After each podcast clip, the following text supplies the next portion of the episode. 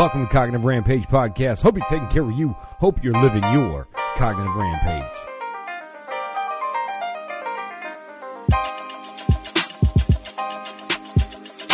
You have to believe in the power of you.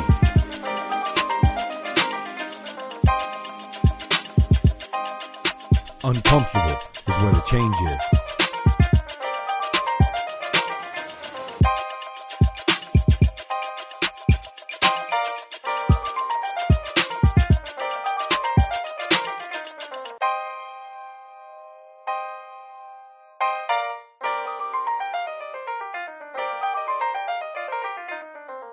And we are live. Welcome to Cognitive Rampage Podcast. Hope you're taking care of you. Hope you are living your cognitive rampage. Woo! Been a minute since I got to say that. Been quite busy actually with a new venture. By the way, if you're listening to this, your boy is going to be on the NASDAQ show. TV people on NASDAQ, companytrader.com. We got a little demo site up right now that you can go check on. Thank you, dear.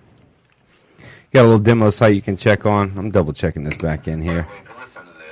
Yeah. It's up there. Yeah, that's it. It's a little behind. A little behind. But yeah, check out the uh, companytrader.com there. And you'll see it. It's kind of cool. It's hanging out. I love it. Sal Esposito, my brother, man. We're going to be on that show here very shortly. Next Thursday, actually, at 3 o'clock, we're going to be on that show. Double checking the sound again. Yeah, we are live and good. And joining me, my co-host, my baby, Patricia Mae. Hola. Maybe, maybe not. What? no, I'm just trying to get situated. That's all. Get situated. There you go. Yeah. You can see yourself right there. Nothing's, nothing's hanging out. Come on, show them all. Show 'em all. Pull the a titty out. Funny. Let me uh, tell you what you said on the other video. That's Talking that microphone. You know how to do it. Hug up in there. I Been know a I'm while. talking to the mic. It's been a while, hasn't it? yeah, it has been a It's minute. been a while. We are live. Uh, Holly Cantrell, welcome to the show. Casey Coleman. I don't have my glasses on. I'm going to be doing this the whole time. hey, Trying is to my see thing down there. Plugged in. Um, no. I'm like, what do I unplug? it's like that National If it's Lampoon. not, no worries. I just wanted to be able to see kind of like who's. you know the. Christmas vacation where it's got all the plugs, and I'm like, yeah. what do I unplug? I don't know. Do do do do. It'll have to be the rock lamp. Oh no, that's okay. Don't worry. I can I can look at my phone. Yeah. All right. Yeah. Okay. Cool. So We if can I'm work that. glancing down at my phone, it's not because I'm bored. Bored. it ain't because I'm bored. We have some special callers lined up tonight. Actually, I that know. we do. I should have lined up some of my team. You should. Hmm. I know Carmen will call in. Holly checking in, saying, "Hey, we're Hey, shooting girl. shit tonight." her. You can actually see it right there too. Oh, okay, cool. Yeah, Yeah, you can see it right there. Um, I got a special, a couple special friends calling in tonight at eight oh five. We get our first guest. Oh, really? Yeah. Who's that? Uh, I'm gonna let him call first. I'm gonna let him Just to call make first. sure. Right, right. Um, yeah, Promises not kept. Yeah, oh, he will. He always does.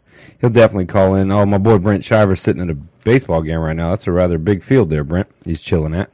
Um, yeah, it'll be. Uh, I know Mike Rummel, my buddy from way back Yeah, in Mike. the day. Yeah, you know Mikey. Yeah, he's doing good. He is. Oh, sh- Sal checking in. Sal, I don't know if you heard the beginning of the show, representing Company Trader. That's why I haven't done a cognitive rampage in a while. The last one with Paul Check was intense. Yeah. You guys have actually been really busy, though. Yeah, yeah. CompanyTrader.com coming to you soon. Me and my boy Sal are going to be. voice. I'm going to be on TV.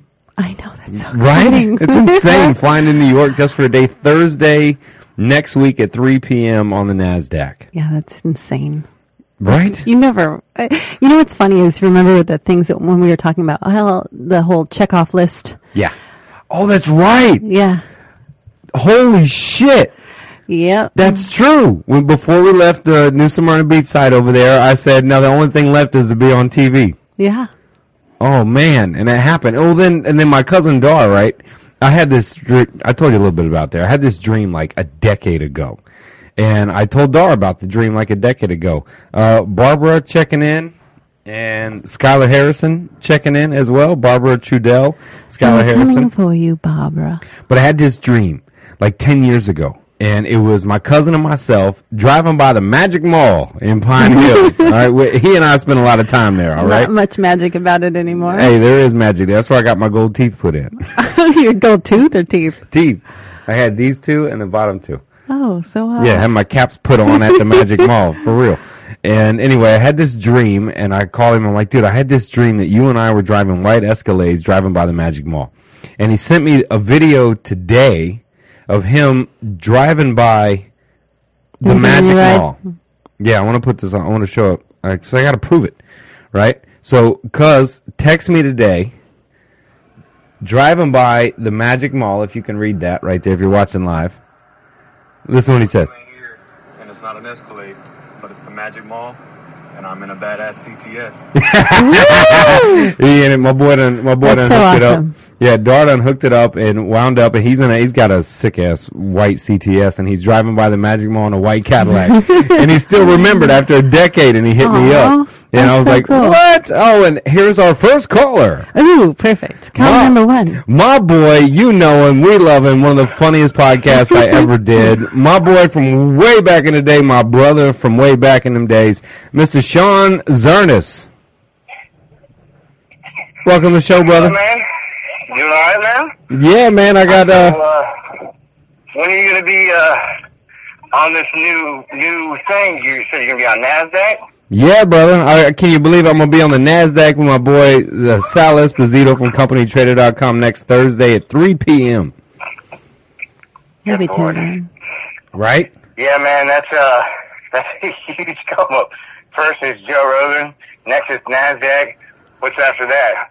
I don't know, dude. he keeps going up. You Justin's got a telling me going my on, man. You got a lot going on. You got well. First of all, in my opinion, you're running a successful market marketing Yep. Sound like somebody killed you. Where'd you go, bro? Hey, Justin, you said my mic sounding scratchy. Tony, Tony uh, Savano, man, went to my high school. Welcome. Jared Britt, welcome to the show. Justin James has always said my mic sounds scratchy. Scratchy. I will switch mics. There's four of them over there. How does mine sound, Justin? Is Sean, I sound lost you, bro. Call me right back. My Bluetooth is kicking in. I apologize. I Sorry that. apologize. Lord, I, I apologize. do apologize. yeah. Pull that up real quick, baby, on your phone and see if I sound scratchy. All right, hold on. Thank you. Hey, so uh, Really not that big. yeah, what we were talking, what were we talking about? Nasdaq. So you're gonna be on Nasdaq 3 p.m. on C- CNBC, correct? On Thursday. On Thursday. Next Thursday. And this is this gonna be the kickoff for uh, you all hitting the uh, trade right now for your business? Yeah, for CompanyTrader.com, brother. CompanyTrader.com. Good lord. Yeah, it's yeah, cool. man. From from everything that you guys have told me, man, you guys are gonna be blowing up here real quick. If you haven't already started, that's probably why you're gonna be hitting the stock market right now. Yeah. Oh, she needs to hear me talk. Do I sound scratchy? Hold on. It's, It's we have a delay. Stand by, please. Pardon the pardon our dust. Dude, I didn't hear it. Oh, she didn't hear it. Yeah, it's a little scratchy. It's a little scratchy. Yeah, Give me one second. For you all hitting the trade right now Talking it again. for your business? Yeah, actually, um, for oh wait, that's actually the recording. I thought Sean was saying that. No, let's listen. Let's listen. It's a little scratchy. Oh, No, it sounds I'm all ju- now. I'm just talking really loud. I think that's into it. just you, baby. I'm You're just- a little scratchy. Let me turn me down a little bit. Let me turn me down. Yeah, dude, it's pretty cool. In summary, man, if anybody knows what Auto Trader is and what they do for cars, we do that for businesses. Jeremy Russell checking in. Justin uh, James Yeah, checking I in. Definitely, I didn't know if you were. Yeah, I'm, I'm here, brother. I didn't know if you were still doing your. so, whenever, whenever you hit the stock market, where do I got to go to buy stock? You can actually invest currently with company. Why is this show turned into an ad for CompanyTrader.com? That's okay. It's what's going on. It's I'm true. serious. We're not in a I'm rush. Sorry, man. This is uncandid, uncut Sean. I'm just trying to. I'm trying to get in where the ground's breaking, man. That's where it's at. hey, that's what the whole thing is going to be Get in where about. The ground's breaking shit. getting in. The Oh, you're always on top of it. Yeah, man. You can act. People can invest now. Uh, we're taking investors on uh, on the side. Sal can cover a lot of that, but uh, we should go public in less than a year if things go right. Okay, so so if I buy stock, it's gonna be private. Oh, that's it, baby. Private equity. Yeah, I was just gonna say for the average Yeah. consumer, what does that mean get when you say go keychain and a public? T-shirt. Oh, we got shirts. We got hats. We got. I mean, you. I got pins. It's ridiculous. Flair I'll galore. you with your earphones on, your glasses on, with your Ray Bans on, your arms spread out, mouth to the south.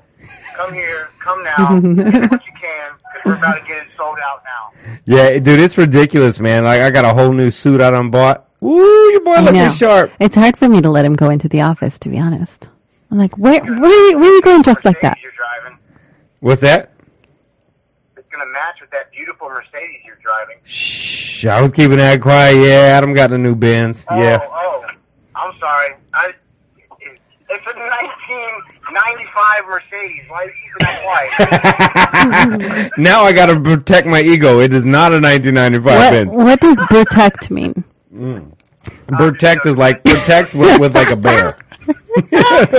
Protect. So how are you doing, bro? Nowadays, it's 2019. You don't want to say bear. Oh, You don't this. want to say bear. Here we go. Here we go, Sean. Oh, man, I miss you, bro. How are you doing, man? You moving to the new crib right now, right? Yeah, dude. No, yeah, we we moved in. Now I'm actually about to pick up pieces. We're doing like a little small little pool party and shit, and we're doing like adult game night where we're playing uh with Ad- that uh adult Cards game night? Humanity. yeah, man, Cards Against Humanity and uh. Oh, okay. When I heard and- I heard adult Yeah, game night, bro, I was like, uh, why aren't I there? It sounds like it's gonna be fun. you got a place to come, man. You, Patricia, I'm telling you, man, pool house, everything, man. It's, it's like a mansion what I'm comparison to. Uh, shit, two of my rooms, shit, my bedroom is like three fourths of the size of like the du- the uh, townhouse I was at. Dude, I'm so glad you got out of there, bro. You I told me so many horror stories, dude. I'm so glad you got out of there. Jesus. Does it come with the mold? I had to sacrifice coming and chill with y'all to fucking finish this shit up, but. Uh, you know, I'm still disappointed. I'm gonna make it up. I'm gonna go there. I don't give a fuck. I'll make a fight night. I'll promote and make a fight night. Yeah, that fight night was fun, bro. That was fun. We were all chilling together, man. That shit was fun. Me, Brent Shiver, Dar, we were hanging. Paul Duncan was there. Tiger, Brian's best, Brian, Brian's best friend from back in the day. Dude, was good. And Julian, dude, Julian Williams put it down. Dude tapped out early in like I don't know, forty five seconds. Yeah, I was wanting to see a huge okay, brawl. So he, he beat, what was his record last time? 30 seconds, and now it's 45 seconds. So he fought all of like one minute and 15 seconds total in both his bouts that he saw. Or, yeah, yeah, it was ridiculous, poor guy, man. he's gonna he's gonna actually find someone one day and be fighting. He's gonna go three minutes and be like, "Holy shit!" Yeah, you know, Julian's got the lung. He could roll. Up. Dude, Halle is checking in. You met Halle at New Smyrna Beach. Yeah, yeah, she's great. yeah. I like to, I follow in. her on on Insta. Makes me nervous when it's not moving. Keep checking on What's us. the show about tonight? Um, we'll let the whiskey say that. Yeah. Okay, well, I'm picking up pizza. If you want to hear an uncandid pizza, I'm gonna be buying some pizza right now and heading back and hitting up some more of my uh, whiskey. Hold up, dude. You're you're you're a chef. You are not allowed to buy pizza. I have like a bunch of people here at the house, and they're like, "Just buy pizza, don't cook, Sean. 'cause You want to hear an You sit there, you lay out this nice little thing. We don't ever get to hang out with us. If you're cooking." And I was like, "All right, man, whatever." Yeah, that's true, bro. Hey, look, I tell who was I? I was telling Dar and Brent when we were chilling at the fight. I was like, I'm disappeared. Yeah, you've disappeared from the show. I was telling them, I was like, hey, dude, listen, Sean is a chef, and every time he comes to the house, we wake up to breakfast and we got dinner cooked. I mean, I have to say, when Sean came over and decided to tell us about the whole el dente, I was like, mm, that's what I said. Yeah. It sucks that it actually has to be that way. A chef has to go, oh yeah, yeah, that's the way it's supposed to be. oh, dude, I was like, dude, this guy can come hang out anytime. He wakes up, cooks breakfast, like he's chilling all the time. I'm like, yeah, he's in. Dude, I just did my I did two competitions, man. Did you? Inspired me to actually to compete. Yeah, and I won both, bro. Fuck you. You did? No, I swear to God, dude, best chili. And uh, I did, and then I just did uh, the. Uh, it was called the is the chef bash. It's basically all the chefs, and I won that too, man. It was raising money for Alzheimer's, man. I won that too. Oh, Holy so shit, dude! You you put your hat in the ring finally, and you won first in both. Yeah, dude. I swear to God, I was surprised. They were like, And then where is Sean's there, Snapchat? I was like, oh, hey, oh, shit. Hey, that's me. So I went out there, like, you want to do a speech? We were at this huge thing at the Moon, which is like this club and shit. And, um, yeah, man, I got this gigantic fucking big ass meat cleaver, like the knife fight thing. And then, um, I got this trophy and shit. I got, so, yeah, man. Sean Dude. makes me And look good. Next, uh, next week I got to do, uh, Spring Fling. But, yeah, man, I don't know, man. I'm still kind of humble and modest. Uh, it's, it's Well, that's but dude, that's what artists are, bro. When you're an artist, be that chef, uh, a painter, uh, a broadcaster, it, you're always got work to do. You never, you're never that good. You're so critical of your own shit. But bro, dude, I'm so happy for you, dog. You put your hat in and you won both.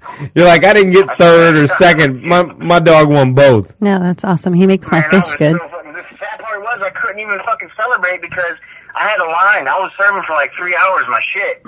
It was uh, 200. It was like amuse bouche where you had to do like 200 like uh, servings or stuff. And uh, yeah, dude, I did a lobster and crab brie bisque, and then I did uh, scratch gouda and cheddar biscuits for that. So you can do fondue to dip it, or you can just eat it as it is. And then I did uh, seared ahi herb tuna. I uh, roasted garlic, and you know, anyway, whatever. What's the secret? What's the secret in the What's that? chili? What's the secret in the chili, bro? Cook it the day before. I Really? read the rules, and I cooked it the day before, so everything was marinated and was beautiful. Hold on one second. I'm going in here to get this shit. That's the secret. Randy Harrison checking in. Jennifer Rogers checking in. Sabu Hash Kumar Hi, checking in. Jennifer. Yeah. Al, Yeah. my boy Alvin checking in. He's supposed to call later. Nice. You're welcome. We should Yeah, make Jennifer man, call. I'm telling you, it was it was insane, man. But anyway, enough of, enough about that. But yeah, so what's the show about?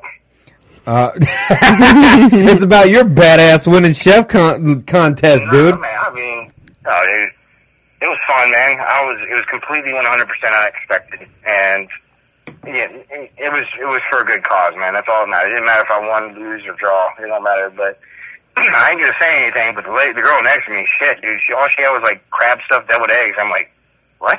right. I'm not gonna say Are you anything. kidding? I'm not gonna say anything, but the dumb bitch next to me didn't cook shit. I was like, okay, that's I got at least seventh place. He's like, good try, good try. Deborah Green joining us. Uh, Jennifer Rogers saying hey. No, Justin said no. I'm calling, not Jennifer.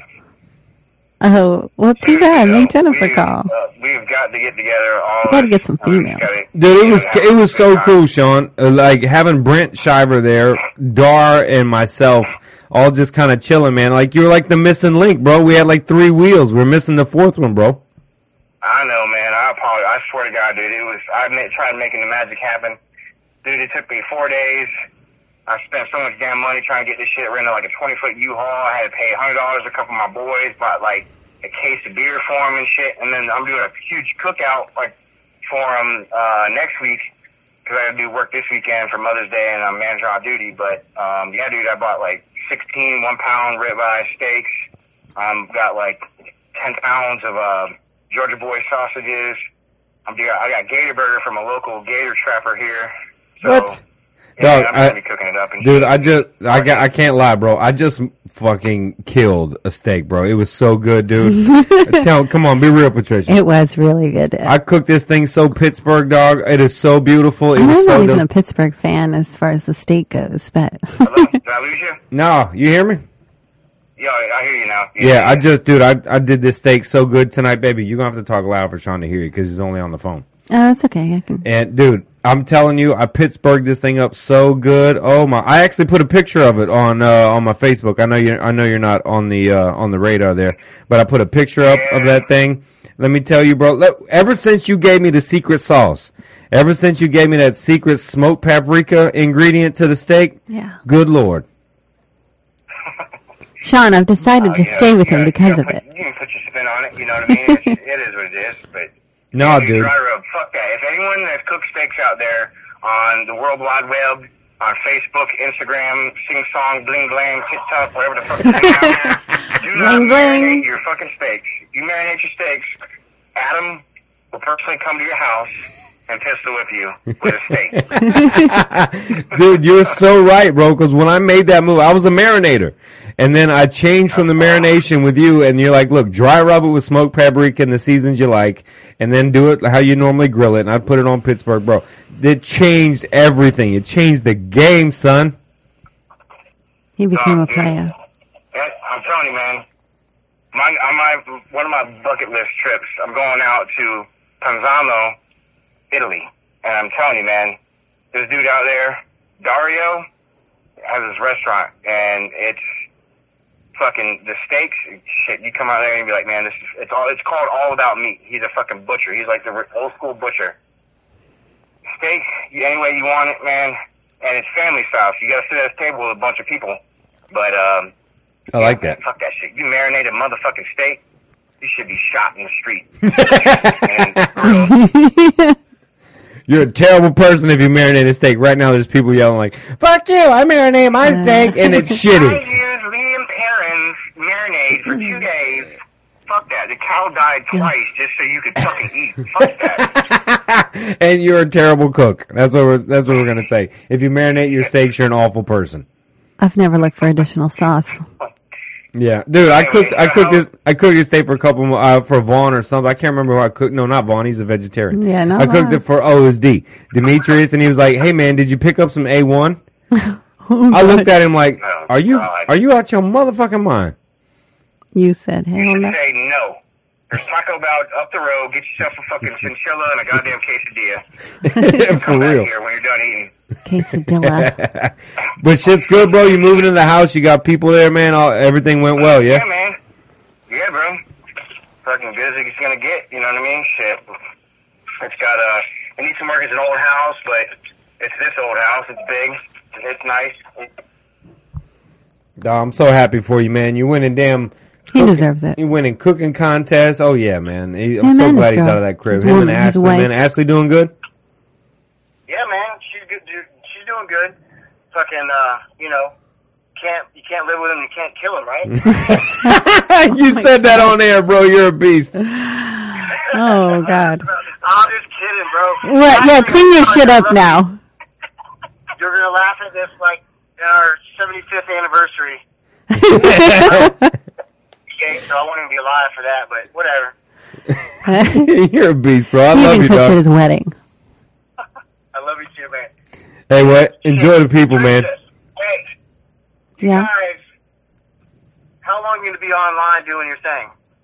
I don't know. We got a whole bottle of Jameson to get through. Shit! What kind of Jameson you drinking? Just the regular shit tonight, baby. Nothing Regular. fancy. When you were here, remember we got the sea salt, uh, s- uh, aged in, in salt barrels on the ocean. Shit, Oh Jefferson's. yeah, yeah. Fucking the old seamen shot their jazz up in that fucking thing. There ain't no sea salt. in that shit. That's true. We bought this. Fucking cow. How the fuck is sea salt gonna make it in there? to up They rubbed it. They rubbed it. to update people, we uh, Je- I love Jefferson whiskey, right? And so Sean and I are at the at the store, and they got this special brew of Jefferson, and Jefferson says "A- aged in barrels at sea, and I'm trying to be like, I know I'm about to get got, but you put whiskey in a wooden barrel in a metal ship at sea, and it's going to change it. Yeah, I don't think so, but It didn't do shit. yeah, we paid an extra eighty dollars for a bottle for nothing. we're gonna take the sea salt So they version. put extra lettering on it, four letters on white writing on a fucking bottle. Salt. Sea salt. I'm sorry. Fucking seven letters. yeah, we fell that one with hell. It went down. That's actually the bottle you and I drank. Uh, you were what? Uh, I don't know, about three episodes ago. You and I just Yeah. did a rambling rampage and drank that entire bottle on air. Yeah, and it was only like a thirty-minute episode.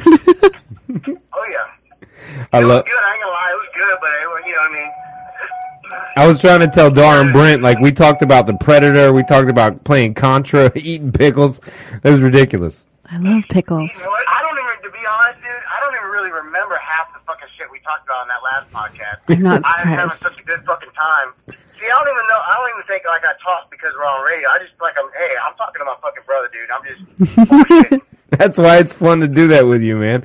I still tell people. I sound like a fucking fool on the radio, but like in person, I'm not. Everybody, and out there in fucking uh, ham radio, I ain't a fool, man. Just talk shit, have fun. Fucking, I still tell people this day, bro. My my the podcast I had the most fun doing, other than the one I'm doing with Patricia and anyone I've ever done with Patricia, is you know, like the, the past 500, I'm like at like 499. yeah, is the one that you and I, the very first rambling rampage you and I did. That's on YouTube. Between that one, dude, I always love it when you come into town, man, and you hang out at the crib and, and we go live, dude. They're they're so much damn fun. Oh, dude, it was like a marathon podcast. Yeah, it was Four hours between two sets. yeah, it was That ridiculous. shit was fun, dude. I we were talking about because I was driving when I first got there. You know, I'm from Orlando, which I'm a city boy at heart. You know, but I fucking see this convenience store. Y'all were talking about fucking Wawa. I was like, what kind of fucking shit is this? It was like a cop out on naming the damn store. Let's just call it Wawa. I'm like, the fuck.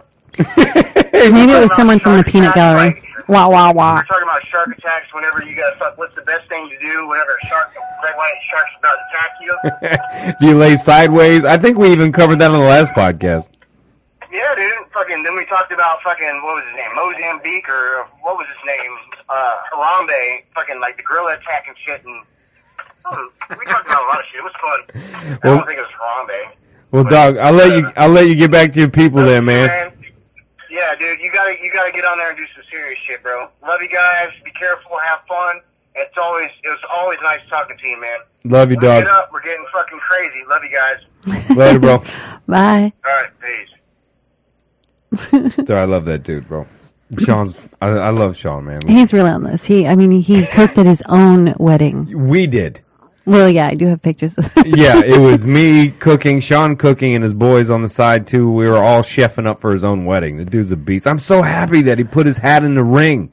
I know that that is And quite he won both. I think he underestimates himself when it comes to that. Most good artists do. yeah. You I mean, do. honestly, he. you do that. We're talking about. No, Sean. you do that with We're your paintings. Sean. Oh God, are you kidding me right now? No, wh- how many of your paintings are hanging up in this house?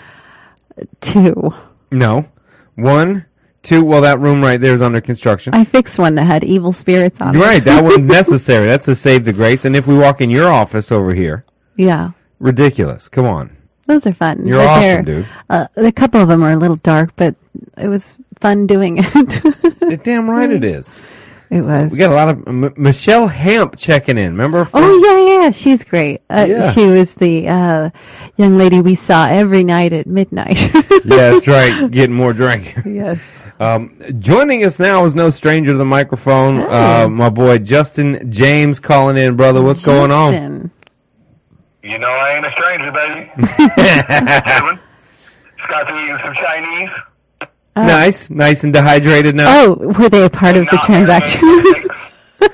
I, Patricia said something pretty racist. no, it just totally goes along with his daughter. They were eating Oh, the Chinese. daughter joke. Oh, yeah, Yes. Right. Just wanted to know if the food tastes like the Japanese people that made it. Yeah, that was, dude. I tried that joke. I tried It did that not joke, and it did not go over well. It was a jaw-dropping conversation. Yeah, you had to be. You're gonna have to talk really loud, honey, because he can only hear you on the phone, not the microphone. Oh, well, isn't Jennifer there to tell him what I'm saying? No, they're they're a delay. Okay. That's enough of that already. oh, I heard her. yeah, she's like, bitch, what you... I don't know what that was, but all right. that was her in the background. So what's new with you, man? Nothing. Same day, different place. Or vice versa. However you want to look at it. We've just been relaxing. Just chilling. Not the same at the racetrack. I'll throw that out there. I appreciate It's a little that. I'm gonna just throw it out there. Fuck New Smyrna Speedway. Ooh, you went there. Um, I'm not mad at you. Uh, No, I dude. think there's a lot of stupid ass shit going on there anyway. This is my podcast, so I'll say what the fuck ever. Uh, I miss the drivers. I miss the people that that came to watch the races. I love those people. I love the drivers even more. The fans, I'm telling you. But fuck New Smyrna Speedway. Fuck Rusty Marcus. And I'm telling him, yeah, I'm, I'm, she's looking at me like, oh my God. yeah, I'm putting that out there. I thought Rusty Marcus and I were friends, and he turned his back on me and treated me like a piece of shit. They didn't even pay me for my last week being there. You know what? F- fuck that, dude. And it had the nerve to text message me two weeks later, hey, I thought we were friends from the ownership. And I'm like, are you, what? You don't pay your friends? Yeah, we're not friends. I know Justin can't hear me, Hey, but we, had, we had had so much fun on that last podcast, though. It was worth not being paid for. Oh, dude, I'm so glad I brought you on. I'm surprised they didn't ask you to come on and uh, and uh, host after that. Um, I can't even front. They posted uh, one of them posted some stuff the other day about uh, they're trying to improve their internet side of things, and they're looking for people to be on the show. Even though I know they were talking to drivers, I'm like, I'm really kind of hurt that you didn't ask me to co-host. Dude, you you killed it, bro. You're you're a natural behind the mic with that, dude. Like you're They don't really want good. that much honesty. I love it. You know what it really helps to be is a people person. Yeah, holy shit! I did just say fuck New Smyrna Speedway. I did too. Chris Evelyn checking in on the podcast. Chris Evelyn, hey motherfucker, you better call me tonight because I want to talk about the mountains, and I'll leave it at that. That's my boy Chris Evelyn. We go way back to high school. That's my dog. Yeah. You better call me. I know you got my phone number, jackass. Call me later. Later. Hey, it almost feels awkward as shit to be able to cuss, but that last guy dropped like 14 F bombs. I really like him. He's like, yeah. Yeah, my boy Sean don't give a fuck. Like when he's like, uh, you, you can't you can't live with him and you can't kill him. Bullshit. We're in Florida, baby. It's Gator country. Jesus, you guys are fucking nuts right now, man. Jesus. hey, I already I already told Isabel that she she can have a boyfriend, but don't bring him around here because she won't see him again. You just say, bring that dude over to meet Uncle Adam. Slice him and dice him. Now I hope somebody doesn't like kidnap her boyfriend. She better not have. Well, dude, I'm telling you, when me after watching the podcast. Dude, my my daughter's first boyfriend, he came over to the house, and I walked him out back, right? And I start telling him about how people disappear every day, and how we're not far from the Everglades. And about the time I start to say, um, you know, by the time I take you out to my ex-marine friend who lives out in Lakeland on a whole bunch of acres, we'll have you tied to tied to a tree, and they'll have a helicopter come looking for you. About that time, a helicopter, I swear to God, flew by on the house. Dude looked at me like, "Oh shit." My boy Ali's house Hey, out there. The other thing I was going to tell you off subject though, because I got ADD and I will forget. Hey, I'll keep Um, up. What's up? Is you need a page that you can put all your pages together on because it is a full time job trying to keep up with which podcast you're on at what time, what day. yeah, so I got the My Company Trader page. Yeah, the My Company Trader. Uh, we're doing Inside Company Trader. We do that weekly, plus uh, the Cognitive Rampage that we're doing. And thank God I don't have to do the racing stuff. I had a I had the racing show on the radio down there in Wauchula, but uh, it just it was just too much, man. You have to know your limits. I like you like how I pulled you into that plug. Yes, sir. He pulled you into what? I pulled you right into that plug. I'm good at that. you are You should just give me free admission for all the fans I bring there. seriously, man. I'm dude. You're a natural on the mic. You need to start your own shit, dude. Yeah.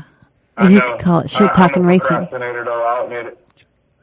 I, I feel like I could be good at making barbecue sauce and having my own grass cutting company and maybe scrapping metal and a podcast. So at some point, you just have to be like, not everybody's meant to be the star quarterback. Some people got to make the Gatorade. I will never. make the label. I will never allow you to scrap metal for one, and two, you're a hard worker, and three, you on the mic and talking about racing is a natural thing, dude. Yeah, I, I agree. I ain't gonna find out say it again. Your ass should still be at the racetrack, but we can go somewhere else. Dude, you can start your own, man. You know I'm here to help. Yeah, no, I'm totally down. I would have a blast doing that. It's awkward right now talking on the phone, watching her phone with the podcast on. Oh, yeah, she was double checking the sound, make sure everything was good. Yeah. So, is Jennifer No, no, near you? Jennifer's sitting in front of me. Oh, and by the way, I still want a freaking thing of your barbecue sauce, bro. Oh, yeah, he well, made the ribs at our place one night. It was great. Yeah, it was killer, man. But I, I, think you're cool enough though that I'll just go ahead and make all twelve, and you figure out which one you like. Twelve? You got twelve sauces? Yeah, What? there's an original that that I make. It's super sweet, made with apple cider vinegar, but it's pretty much based off of true Carolina barbecue sauce. But they don't call it barbecue sauce in North Carolina. It's called dip. So it's why it never makes it anywhere else because you can't just sell dip on the shelf, even though it's heaven in the cup. You could drink it. Dude, come on, man. You got your own barbecue line. What do you, if you started your barbecue sauce line, what would it be called? Um, And whatever you say, you need it. to go on GoDaddy and buy the domain Justin's right away. juice. I wrote it in the book. Tell him that. Well, b- before you say it though, go buy the domain on GoDaddy right away. Yeah, 'cause it's fire. Oh, it is. It's gangster, man. It was really good. Patricia's like, call it Justin's juice. He didn't hear. And uh, I got a friend in Oviedo who's had a Doberman Pinscher for like 13 years, and it passed away. So I named one after him. The dog's name was Mars. It's called To Mars and Back. It's real sweet in the beginning, and it's stacked with cayenne pepper on the backside.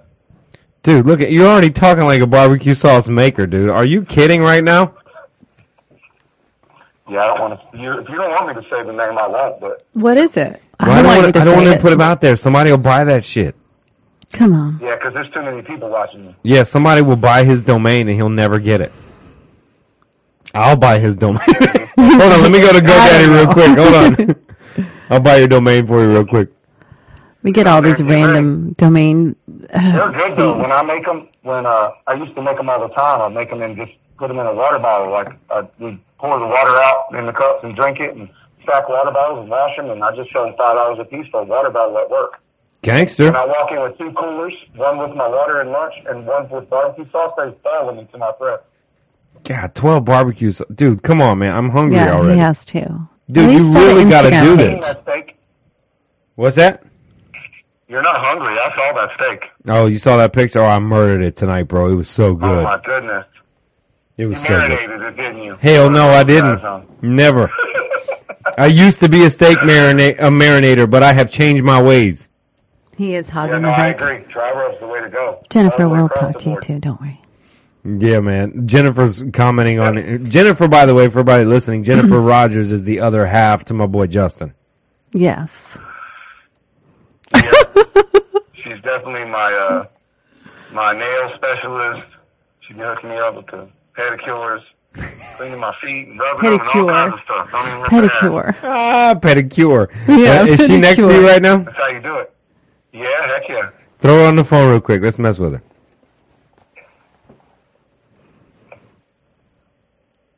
Hello.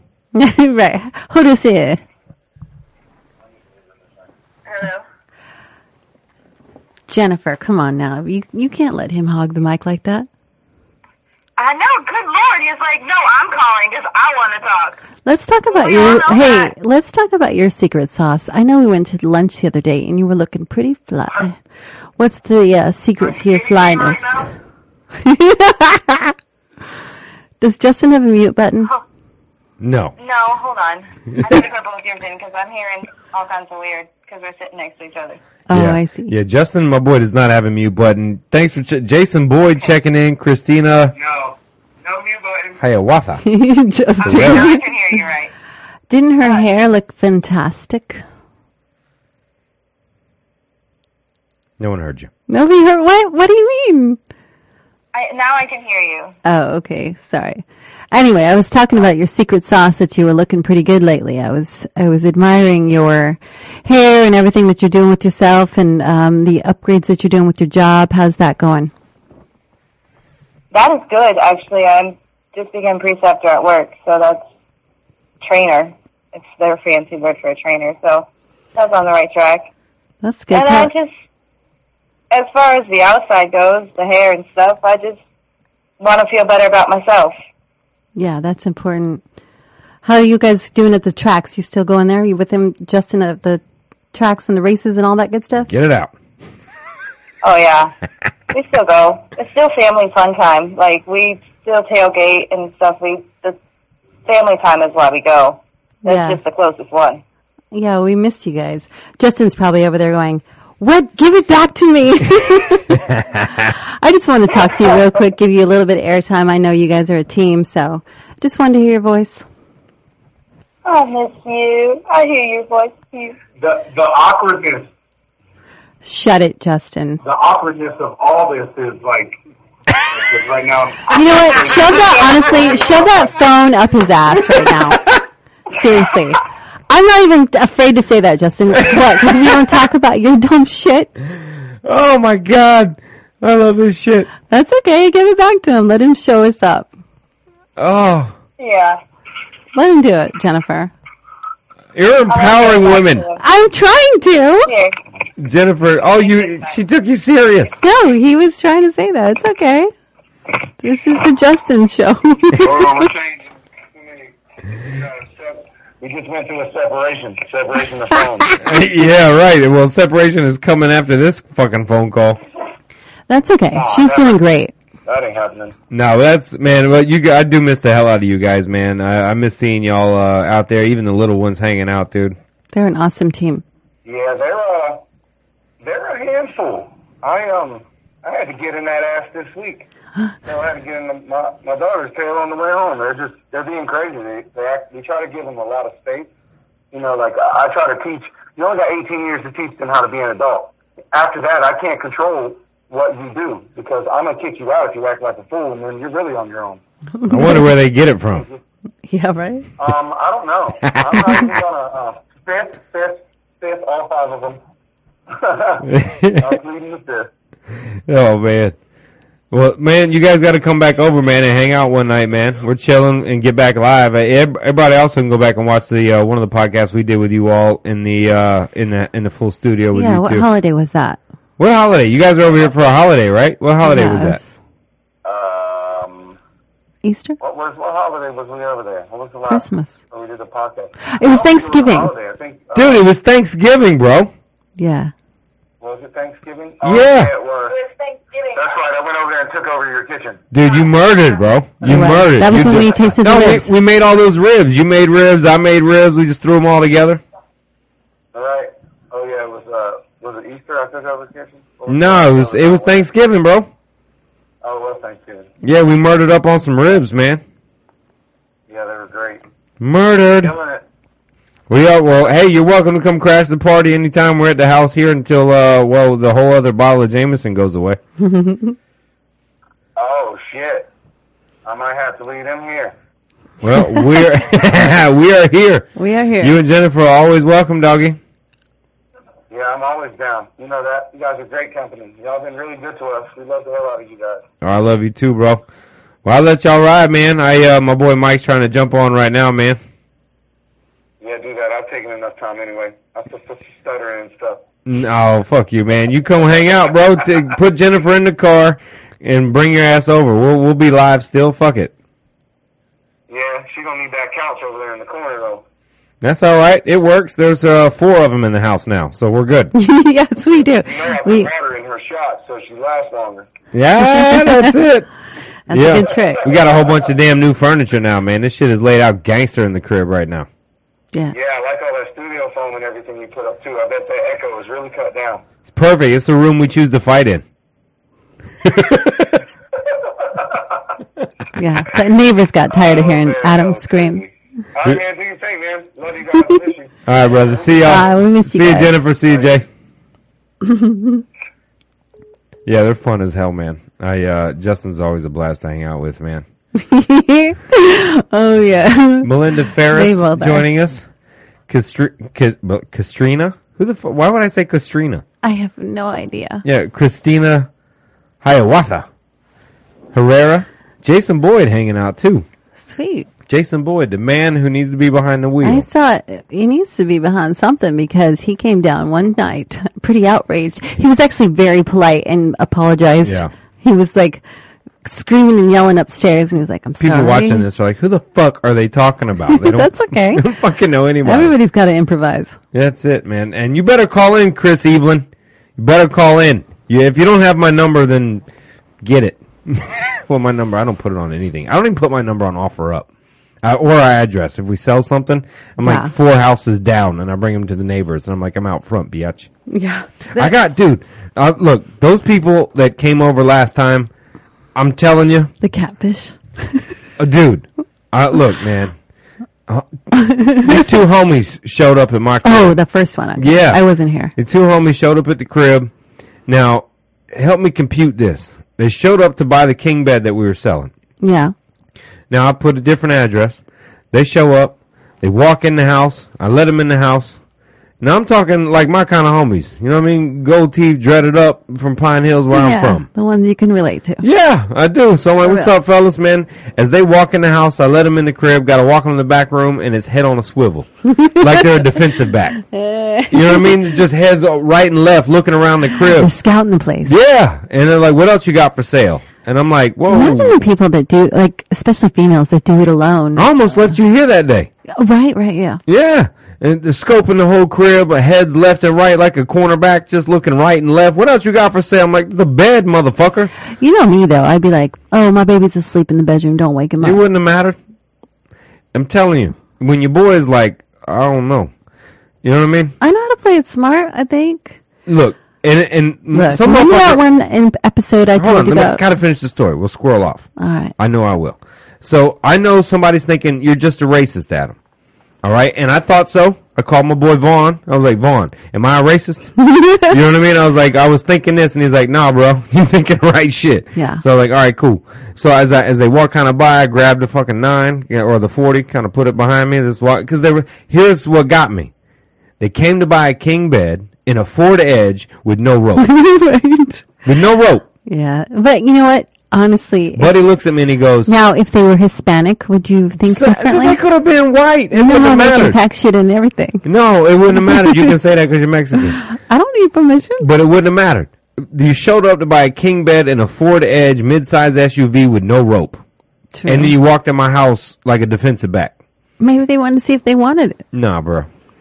But they got went out. Hey, we got to go to Walmart real quick. We got to go to Walmart real quick and get some rope. And I Oh, was okay. like, all right. They left, and I'm like, if they don't come back, we're fucked. Yeah. I'm like, thank God he got cameras all in the crib or whatever. right. But I'll be damned. They came back. And when they came back and got to bed, I was like, yep, I'm a racist. You're like, what's your last name again? Is it Gonzalez? I think I was just working a new bit. I think that's what I was doing right now. I tend to work that way where I'm like, it'll fit, it'll fit. Yeah, what? You talking about me and Brett? Uh, no, baby, I'm not talking like that. Oh, man, you still on? Yeah, I'm still on, Brett. Call me, boy. I talked to Brett today, too. Yeah. Yeah, man. Oh, Brett. Okay. Yeah, I actually, I actually asked, asked. Yeah, I you're actually- still stuck on the other I one. actually asked Brett. what happened, Wood? I asked Brett to write me the seven questions for the Nasdaq because we, Oh, we really? submit our own questions. Yeah, he's a good interviewer, and he doesn't know anything about CompanyTrader.com. So I was like, "Hey, Yeah. man, put together seven questions. You know, uh, kind of a skeleton, if Yeah. you will." And I know he's good at that. And by the way, Brett, you said they would be to me before one o'clock p.m. today, and I don't have them.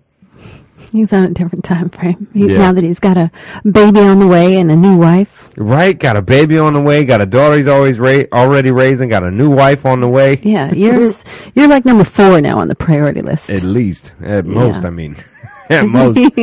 at mo- oh, our next caller, my boy from way back, an original member of the West Orange Hit Squad. He's a teacher, an athletic director. I hate director, that I can't communicate with him. a raiser of young men and women, changing our future. My boy, my doggy, the relentless. Finish the drill, finish the mission, Mr. Mike Rummel. What's up, baby? Hey, brother, what's going on? Um, six Jameson and Gingers. Okay, cool. I'm I'm I'm, I'm on your heels like like normal, but uh, it, my drink of choice tonight is Buffalo Trace. I love that shit, dude. That is the shit. Yeah, I've been trying to get uh, Blanton's, but uh, it's it's harder to come by than uh, it used to be. So uh, I settled for Bu- Buffalo Trace or Bulleit. So No, Buffalo Trace is the shit. Even that's hard to come by, man. In a couple orders, man. You gotta know the liquor store that's ordering it for you, man. well, the way things have been going lately, I'm a frequent flyer at the liquor store. So That's all right, man. It'll cure what ails you for a little while. that's right. No, no fronting, man. So what's popping, man? What's up with you, man? Shit, you know, I mean, just a couple weeks down until uh, school's over for the summer, which is nice. Um, and then I'll I'll be home by myself 100% of the time instead of just you know at work 50% of the time and then home 50% of the time. So That's right, 'cause you get summers off and shit. that's right, man. You know, the kids uh, won't be there. I tell people when they they always clown about our pay. Now, don't get me wrong. I think teachers are uh, severely underpaid and underappreciated. Uh, but uh, what other career do you get summers off, two weeks at Christmas, every other damn federal holiday off? I mean, it's it's hard to it's hard to combat that. Yeah, that's a lot of fishing time. Yeah, and drinking time. Yeah, yeah. My, you know, my brother came back to Florida. He's a head coach down uh, down South Florida and was teaching, but he just gave up the teaching position. He's going to maintain the head coaching job down there, but he's walking away from the teaching. Yeah, he's gonna make real money, right? Yep. And stuff that he feels. yep. You know, uh, this week was Teacher Appreciation Week, and uh, today I got my Teacher Appreciation gift. It was a uh, 12 ounce Diet Coke can, unrefrigerated. So an, a, a room temperature Diet Coke with a note that said, "Thank you." Are you fucking kidding me? No, I'm dead ass serious. Who is it from? Who who gave you that? Student council. Student council of hot diet coke. You fucking assholes. Thank That God I makes had me some ice in my freezer. I mean, or I would have been drinking a piss warm Diet Coke. You know what I'm saying, dude? What the fuck? My boy Brett Richards is calling. We'll get back to you, bro. My boy Mikey's on the phone. You know, the I- I'm telling you, you know what, man, Mikey? Who do you remember from our high school days? Like somebody that sticks with you, that like you always kind of remember, like You teacher, like- coach wise, Like coach wise? teacher or coach wise. Oh man, if I had to go high school, I mean, it, there's so many, and I really hate to say it, but uh, Andy Jackson, who you know I ended up coaching with, you know, uh, it was so weird. You know, when we were in high school, he was just a teacher, and watching Yeah, him progress into, you know, a, a dean, an assistant principal, and now he's a principal in Winter Garden at, uh, I want to say that's Bridgewater Middle, but uh, you know. Um, th- I mean, there's so many teachers, man. It's it's it's really funny because like I once I got into education and I was fortunate and, and, and blessed to, to work at our alma mater, you know, it was cool because so many people were still there, and um, it was good and bad, you know, because a lot of people look at you like, uh, you know, you're still little Mike Rummel, you know, the young kid, and uh, to this day, it's actually uh, it's kind of haunted me a little bit in my career advancement. Really? Yeah, because you know, um, I'm one of 20 sitting athletic directors in the room, and one of the athletic directors in the room was one of our football coaches, Kevin Deemer, who uh, Shit. the athletic director at Boone High School. I do remember. So, um, you know, it's hard for me to gain kind of respect from people that, you know, see me still as a, uh, 18, 19 year old kid or 17 year old kid. But, you know, in, in, in, in all actuality, I'm 38, man. You know, uh, another sitting AD was one of the, uh, first people I worked with at Cypress Creek High School at the age of 20, who was a trainer at Cypress Creek, and now he's the AD at Wekiva. So, you know, I, I have a hard time. I got this stigma, you know, people have a hard time looking past the, the, the previous life of, of, of someone, I guess, or, you know, they, they don't, they don't see you as a grown up. They see you still as a kid. I, hell, you know what? I wish I could go back and be a kid because I would definitely fix a lot of fuck ups that I've created in my life. But, uh, Yeah, but you know what? I, I'm gonna I'm gonna say it's because they you make them nervous. Because if somebody comes in that's five, ten years younger than them, makes waves, changes schools like you're doing there at university, and you do shit differently, and you know more than they do, that's a way that they kind of go like, "I'm threatened by you."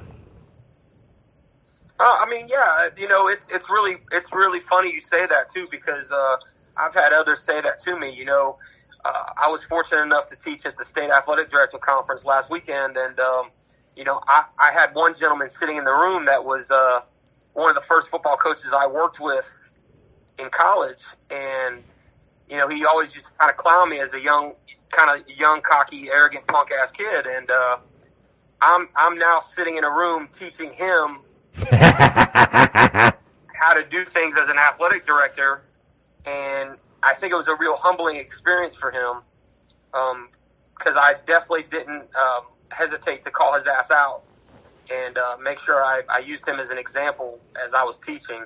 So uh, it was definitely a humbling experience for him, and and it, you know it brought a little smile to my face. And nowadays, uh, with everything going on, it's they're they're few and far between. So anytime I could find uh, the silver lining in something to smile about or laugh about, you know, uh, it's it's a it's a good day. Yeah, man. Well, I, I'm gonna dive right into this shit because you've been, you've Me not, you, you have not been uh, held back about what's happened with you in in your love relationship shit, right? Oh, preach on, brother. Go ahead. I, I, I'm an open book to my brothers, of course. I need him to I be able to hear me too. listening. I'll, I'll, I mean, I've posted it on Facebook. I mean, I, I've, I've definitely shared my trials and tribulations. So, Yeah, for sure. And I, I'm gonna skip past Satan's helper, who you used to be married to.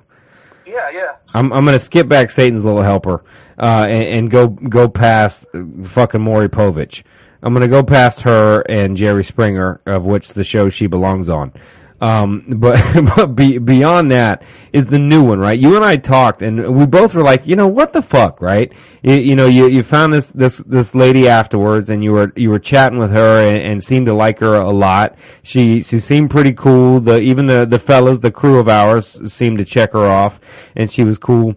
And then then she kind of checked out because you were too serious, right? And then we started talking about how but then you're like, the bitch still calls me. She'll text me about her kids and shit like that, like we're hanging out. And I'm like, what the fuck? Why, why does a, a female one tell you, hey, let's not see each other anymore because you're getting too serious too fast, but yet I'm gonna text you every other fucking day about my kids, the things that I know rope you in and keep you close, you know, and, and do that. And, you know, when I finish here, I'm actually gonna hand the phone to Patricia because she's looking at me like, bitch, you better let me talk. Um, and, and you know what? Let's do that, Mike. We got a female in front of us for sure. W- You know, let's ask her, why does a female, Ask him if that's okay. if that's okay, bro, is that cool? Hey, it's okay. I, I like Patricia. All right, She's so, usually quiet and reserved around me, though, but it's okay. oh, you ain't hung out long enough, homie. Well, I know. so let's ask her, why does a female, right, like the, like the one that, that Mikey was with, right? Why, Yeah. why does she, and now she jumped all in, you know what I mean? She was all in from rip, and, and Mike's meeting her half, I mean, to, to, to be, you know, just quick background, you know, yeah. Um, we met online through one of the most ridiculous ass dating apps, but, you know, I was, that's the world we're in, bro. Hell, I met my ex-wife online, bro, hence to the ex-wife. looking, looking for someone to hang out with, have dinner, get to know, not necessarily trying to, you know, jump into a serious relationship. You and I had talked about that, and a couple of my other friends, you know, don't do that. And, um, you know, we had met one time at Bar Louie. We had drinks, and that was it. And then um, we had talked a couple times, and then Valentine's Day, I was nice. I, I, I got flowers for her. I got flowers for my my ex satanic wife to be nice. Satanic to be nice. Um, that is being nice. Trying to be nice, you know, trying to take the high road. And um, You but always I do. got this girl flowers, and um, you know, we uh, went to the Adam Sandler show together. And um, what, what was so crazy is, so I bought dinner. We went to the, the Adam Sandler concert out at UCF, and um, I didn't touch her one time. Uh, matter of fact, at the end of the night, I thought I would like maybe get you know at least a kiss goodnight. I got like the bro hug. So Oh, the got, buddy got shit. down and put in the friend zone real quick, and I was like, well, that was an expensive ass friend zone date, but it was cool. I had fun. I like I liked hanging out with her, and the more we talked, we kind of felt like there was chemistry. Um, she drove all the way out from Oviedo to see me in Clermont at a Target, just to just to have that first kiss to see if there was any chemistry, and obviously there was. Um, we got to know each other really well, really fast. Um, I was really against my kids meeting her kids, and she was really open to it. So we went out to Disney Springs. Uh, the kids met each other. Our daughters hit it off. They, they look like sisters almost. Um, Jace got along with her youngest daughter. Uh, things were things were fantastic, man. You know, like um, we went to a couple of the Apollo games. Uh, we even stayed the night one night, all of us. Uh, nothing happened, obviously, because the kids were all in the house, but we all stayed at her house in Oviedo uh, after an Apollo game, and you know we hung out. She made breakfast. Felt like a real like blended family type shit atmosphere, and I loved it. And you know she jumped all in. You know she's like, I think you're the one. You're my guy. I love you. You know she, eh, you know she'd hear a song on the radio. She's like, I think this is us. So you know She's giving all the signs. She's giving all the fucking Yeah. signs. I'm a sappy romantic, and I'm I really am like you know, uh, on the exterior I have to be a hard ass ninety percent of the time, but in all actuality I really enjoy being you know, romantic and loving and, and caring, and I was like, you know what, this is what God wanted me to do. He wanted me to go through these trials and tribulations so I could meet this beautiful woman, and her children, and this was going to be it. And even though everyone else thought it was kind of crazy, but you know, as all in as she was, it, it made sense that I kind of jumped into it. Her daughter's birthday party came around. You know, I put together her trampoline and, you know, I'm grilling for like 35, 40 people on the grill. Uh, you know, she's introduced me even to the ex-husband as the boyfriend. All her family's like, oh, you're family now. So I'm really like soaking all this shit in, man. It's like a really amazing feeling. We go spend some time at the beach on a Sunday, you know, or Saturday.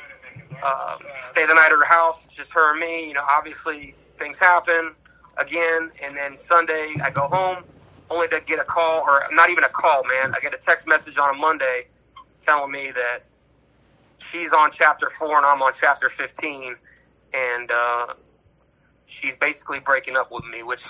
Uh, But then, I'll but then you- proceeds to to call you or text you weekly some sappy romantic shit. Oh yeah, man. Well, you know, she she she literally like deleted me from all my social media accounts. What? And um, you know, Oh, that's petty. stop, stop. Well, yeah, it was it was really. She's like, because I took it really bad, Adam, and and you know, you know, I've told you about it, and uh, I actually took it worse than my my my soon to be really. I hope it's really soon soon to be ex wife, because I saw the writing on the wall with that. And this, I just we were just starting. I figured it was blossoming. It was turning into something real. And it literally just blindsided the shit out of me. So I took this, I think, I, I really want to say harder than an 11 year relationship with my wife. Um, and uh, I took it bad, obviously, and I was going through some things, and uh, you know, uh, she still has a bag of mine with my clothes that she was supposed to mail back to me last week.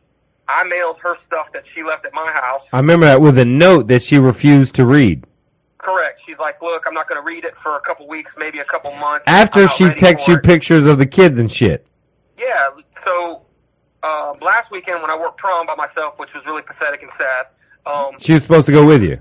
she was supposed to go with me, and that day was also her daughter's gymnastics recital because you had asked me to go watch Julian fight, which I really wish I would have said, you know what, fuck everybody and everything. I'm gonna go watch Julian fight and do something I want to do. But I planned on going to the to the gymnastics recital to support her daughter, which I'll, I'll be 100 percent honest. In in the back of my mind, I thought maybe one day was going to eventually be my stepdaughter. So I'm trying to be a good, supporting, supportive father type figure. Her dad lives in Georgia and she sees him every other weekend.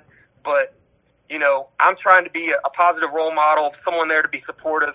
So she sent me pictures of it and to be honest and video and it, it made me feel really good to see that. But at, at the same time, I'm like, why? You know, I, I, I'm, I'm happy So- to get it. So let, let's go there, right? So we have Patricia, the love doctor, and from a female's perspective, why did she bail? And then why, after she bails, blaming my boy for being too fast on chapter 15, why keep calling and texting, you know, kid stuff, her daughter stuff? Why do that? I'm, gonna- I'm going to pass this over to, to her, all right, homie? Yeah, yeah, I'm here, man. All right. I, I want to know because let's be let's be real, Patricia. Like Okay. w- girls do that, right? They'll come yeah, in. but just they, let me just. all right, you've been itching. All right, Yeah. I'll shut the fuck up. It, it actually has been really hard for me to even listen to this, and I'll give you a, a little bit about it myself so that you can feel comfortable with hearing an ounce of advice from me. Talk about. I want to know about her 1st I'm going to just a minute. I'm sorry. I'm biased. I'm biased, and I, I just. Let her talk. I, I'm okay, sorry. I'm sorry. so I've been divorced. I have children. I make all drinks? those. Yeah, go make drinks. That would be All right. wonderful. I'm going to take the remote so I can hear. okay. I'm taking. I'm putting the remote in my That's ear so. I can hear everything. All right. So I've been through all the things that you're talking about. I've been cheated on. I was married. I had children, all these things. So I'm not being um, insensitive to what you're going through. But I'm also a female. And I know exactly what she's doing. And she is a fucking manipulator. First of all, she already knows your vulnerability. She's taking full advantage of what you're willing to offer, which is, first of all, to engage with her, to remind her of how beautiful and wonderful she is and how she's a fantastic mother, all those things that she doesn't feel about herself. She is relying on you to reinsure her for all the bullshit that she really is. Because if she was half of a woman, she wouldn't introduce you to her children in the beginning, first of all. Secondly, the fact that she's allowing you to show your vulnerability and then not be honest with you and reciprocate the way that you're supposed to, which is to kill someone with the truth, which is all the things that I'm hearing about you, which is, you know, you're paying for this, you're willing to meet her children and to be fatherly, to do homework, all these things that I've heard you talk about she's trying to make herself look better and she doesn't want to completely cut throat with you because she needs that. That is the only thing that you are, which is a spot filler for her weak ass. Because any fucking real woman would never rely on a man that is wounded right now to reinsure her as a female. She is truly dragging you on for self purposes and nothing more and thinking nothing about your kids or hers. She's a piece of shit. And you need to recognize that. The fact that you decided to put her above the friends that have been in your life forever and she's okay with that is disgusting. Because I, I made those mistakes. I didn't go on ski trips and stuff like that because I wanted to make sure that um so and so's kids were happy or whatever. But ultimately the what's going to make you stronger and feel better as a man is going to be with the men that were in your lives that know every single thing about you. She doesn't give a fuck about really the outcome of you. She is truly into this only for herself. She wants to feel good, like she's wanted, and that's why, because if she was really like, she'll leave you these little notes of, oh, I just can't do this. And I'll tell you why, because when it comes time for her to follow through with her words, she's gonna fucking walk backwards. She's going to fall out and say, my kids are really important. That's what's really important. And that's what she thinks makes her look like a better female to you because she's technically taking care of her kids and herself, which is, of course, admirable to any man if they're real right? I'm sure you respect her as a woman if she says things like that to you. You go, oh wow, my ex whore or ex wife or whatever you want to call her never had those words. So she knows exactly what to say to you, which is to put you at second and her kids and stuff at first only when she wants it until you have to offer to take her places like to go see the Adam Sandler show or to make her feel like she's something. And then when she takes you in front of her family, it makes her feel like she's like, oh, I have this nice, genuine man. It makes her look good. Nothing else. Sure, she likes you, she might be attracted to you, but she is self-serving. Because any real woman, if she was truly into it for the right reasons, she wouldn't go that fast for first of all. Right now, you have a, an unfortunate excuse. You want that to be filled immediately, what you're feeling empty. But five, two, oh, Well, five, and you know, five, the, five, the funny thing is, she tried to say like she can't be my whole filler. Like you know, she she tried to say that I, I'm just using her to to fill a gap in her my life, and that she can't play that role right now. And you know, it. Great. I told her, I said, look, I understand that there is there is that level of vulnerability that you know. Again, I have been with Sarah 11 years, and before that, I was with Christina for seven years. So, I, for the past 18 years, I've been with somebody. Um, so Have you ever been with yourself? I've never really been alone by myself for an extended period of time. And you know what? It's not that I need to be married. I mean, eventually I would love to be with somebody that, that uh, loves me for me and wants to be with me for me, but I don't have to have that. I enjoy though company. I enjoy having a good time. I know, but- sharing war stories because you know what? It, it's it's great to get out with my boys. I love my boys. I love Adam. I love Juan. I love Carl. I love all my guys.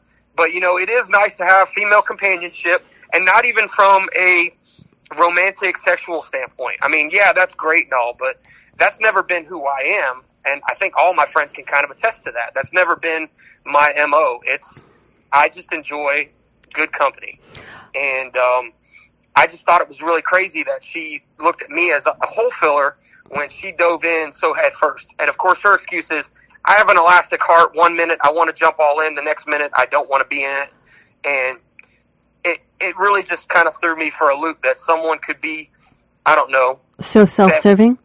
Correct. I mean, I'm there for her. I'm- I'm helping her Stop- daughter do stop homework. I'm being reading, there for I'm her. reading stories to her other daughter. I'm, Mike. I'm helping kind of put them to bed. And Uh, that's you not know, your job. You know what your job is?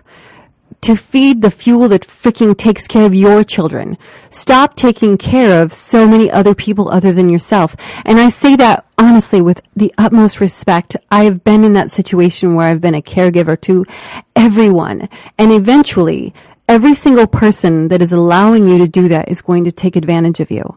They're going to rely on you and nobody is going to give back to you what you're wanting. The biggest thing I ever wanted in a relationship was someone to love me as much as I loved them or someone to give me what I'm giving them. But there is not one person in the world that is going to do that straight off the bat for the right reasons. This woman is truly into it for herself. She, and I don't even care if she's listening. If she's listening, I would love to say, you're a fucking loser. And you know why you're a loser? Because you're willing to put your kids on the fucking line. What if they did obtain um, an attachment to you that she's not willing to follow through with? She's a fucking loser for that. You're willing to go all the way, but that is far too soon. You need to start going all the way for you. And that was it's so crazy because you know we're at dinner and it's it's me and her kids and her because I didn't have my kids that that day. I went to go watch I think volleyball practice and then we went to, to dinner together and um, she was comparing me to someone that she had dated that had kids that apparently like the, her kids obviously it, she wasted zero time to introduce the kids to them but um, she's like mike's so much different. Like he would never do this to us. Like so and so would do that to us. Like he cares about us. And and you know she's like oh see i shared i showed my daughter what you wrote you know and, and told her this is how a man's really supposed to treat a woman. And and again so I'm hearing all the right things at all the right times, and then. Okay, let me I ask get- you this. I get ruined for for really I, I don't know just I guess selling out myself and, Mike. and giving my full self to somebody that really never really gave themselves. Okay, so let me ask you this. Truly, I want you to really think about this. If there was no sound in this world, no sound, you couldn't hear her voice, she couldn't hear yours. Would you feel any sort of connection with her by her actions? Absolutely not. She does not show you anything other than words, other than things that she has to say to manipulate you to think that she's some sort of genuine woman. She praises you because of all the things she recognizes that you didn't get from your marriage. She knows exactly what she's doing. You know what she's doing? She's getting fucking 10 fucking free meals, her kids being attend- attended to that she doesn't fucking want to do, and you're paying for these events that she's going to, and do you know what she's doing? She's smiling at you, maybe getting a dick every oth- other day, whatever she's getting, but is truly self-serving. There is nothing that, that is, um, genuine from her, because if it was, she would never be offering these things to you and then not follow through. She does not care about anyone, including her children, other than herself. She wants to make herself look like something she is not, which is why she picks a man that has a, a stable job, a, a genuine heart, children. He's a teacher. He does all of this. And this is what I'm going to show to my family. If you were a piece of shit, she wouldn't show it to her family. So you can take that as a compliment if you want to walk away. But if you cut her the fuck off today, I promise you, she would be calling you and begging you for the attention she doesn't deserve. That is the biggest skill you need to learn today, which is the women that are genuine they will not have to beg for anything from you because you will give it to them naturally and they will receive it and give it back to you. But the fact that you're so curious as to why things aren't the way that you think they should be so soon in a relationship, if that's what you want to call it, is the biggest red flag ever. You need to start looking at your life as if it's a movie. What would you do if you were watching this man that is giving to these other families and this other female and that's not getting back what he truly deserves? Oh, You- I mean, yeah. you you're would be right. angry No, I- at him. I mean, I, I get it. I'd be, I, I am angry, you know, but, and, and this is part of the thing. So again, I'm not afraid to admit it. I've, I've, I've, I've seen a counselor a couple times and, you know, it, it's really come to this. I am in a, I'm in a profession that I, I constantly do for people. I'm an educator, so I'm, I'm a coach. I constantly give and I give and I give. You're, dude, And you're a good it's fucking like, man. It, it's like a pitcher, a pitcher of, uh, we'll say a pitcher of water. I won't say beer or, or whatever, but it's a pitcher, and I keep filling everybody else's glass. And by the time I go to fill my own glass, there's nothing left in the pitcher for me to drink, and no one's offering me any of the the, the liquid that I poured out into their cups. Okay, so you can recognize all this. So then it's now, today, beginning today, it is your fault because you know that. Ouch. You can see that. You know that you deserve better. You're much fucking smarter than all of these women that you seem to be talking to. So start listening to your own advice. That's what I'm saying by list- watch it as if it's a movie. Whenever you're talking, start listening to yourself. Everybody can advise people how to run a business, how to run a relationship. If people would just listen to their own advice, they'd probably a hell of a lot more successful. And for me, watching you, listening to you, hearing you, and hearing all the positive things that Adam says about you. You deserve far better than anything that has come across you in your lifetime so far. This female that, that is the second woman in your life, cut her the fuck off. The other woman, your ex-wife, Satan's helper. Satan's helper. Um, the best torture you can give her is lack of acknowledgement. All those type of women want is to be seen. Make her invisible. Turn her into that superhero that she deserves to be, which is the invisible fucking woman that doesn't deserve an ounce of attention from anything or anyone. And her children will recognize that later in life. You don't have to announce that. The worst thing you can do is to announce it to them now, because then they will think of you as a bad person. Let them see it on their own. Praise um, women in general, and they will respect you. Don't praise her, praise women, and they will respect you. They will find out in the days to come what she really is because they don't compare to the way that you spoke of women. But this new woman doesn't even deserve a fucking voice. She needs to be cut off. And when she starts to text you and doesn't get the response, that will be the sugar on your fucking ice cream because you deserve that and start telling yourself that. Start going to the fights with the guys. Start going to this, um, the sports games, all these things with your children and your children only. The biggest mistake I made when I first got divorced was trying to make it be such a fantastic time when they got to see me. I would take them to events. I would buy them these things to make it be this glorious event when they were with me. And you know what it did? It ruined their image of what life is supposed to be about. You know? Well, yeah, I mean, uh, all that, all that's great. I mean, you know, it, I'm trying to find balance in life, and and obviously, uh, Buffalo Trace is not not the, the the balance in my life that I need, but it definitely feels good going down. Damn Skippy. Uh, I know it's easier But, uh, said than doesn't done, last, though. but I'm I'm I'm actually asking you. The times that you feel like texting her, text Adam. The times that you feel like fucking calling her, call Adam or another friend, somebody else. Even if you have to text it to yourself and then delete it, it will feel good, I promise, because she doesn't deserve that attention from you. for for one, Mike, you, you're you're a champion for one for sharing this story because I promise to God you're It's not hard. alone. There's a lot of people out there right now, man, that are that will be listening to this, going, "Yeah, dude, I'm fucking going through that too." You know what I mean? And to put that out there, I promise to God there is. You know what I mean? There's so many people, bro.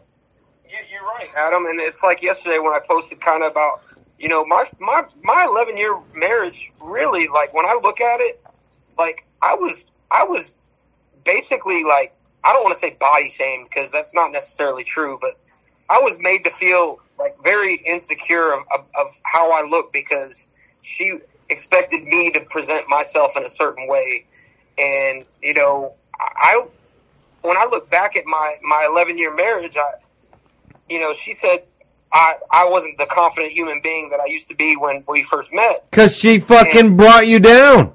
She ruined me, you know, bro. I got my hair fixed because she told me that she would divorce me if I lost my hair. What the fuck? Honestly, I, I No, wish. I'm, I'm dead ass. I- serious. so when I had my hair receding, she told me, she goes, if you lose all your hair, I will divorce you. And it wasn't a joking laugh. It was, she was serious about doing it. So during a Christmas vacation years ago, um, I got it done, you know, $5,000 later. And honestly, it's not a, a pain-free process because she wanted me to have hair. And then years ago when she was having a emotional, quote unquote, emotional affair with somebody at work who worked out and looked good, you know, obviously the guy, the guy actually owns a, a, a, a gym and, uh, you know, he, hell, he was married too, but my wife thought that that's how I needed to look for her to be happy. So I went and I, I lost 20 pounds because I was afraid I was going to lose my wife to somebody like that. Let me tell you And again- something. Karma will roast her ass. And you know what? Regardless of what she paid for, for what she thinks looks good, all she is doing is covering everything that she truly is, which is a fucking loser. Well, the the the, the problem is now I, I've I've now removed checking my myself from it, so I'm fine. But the fact that my 13 year old daughter is being body shamed by her is just Whoa! What? What the fuck? What?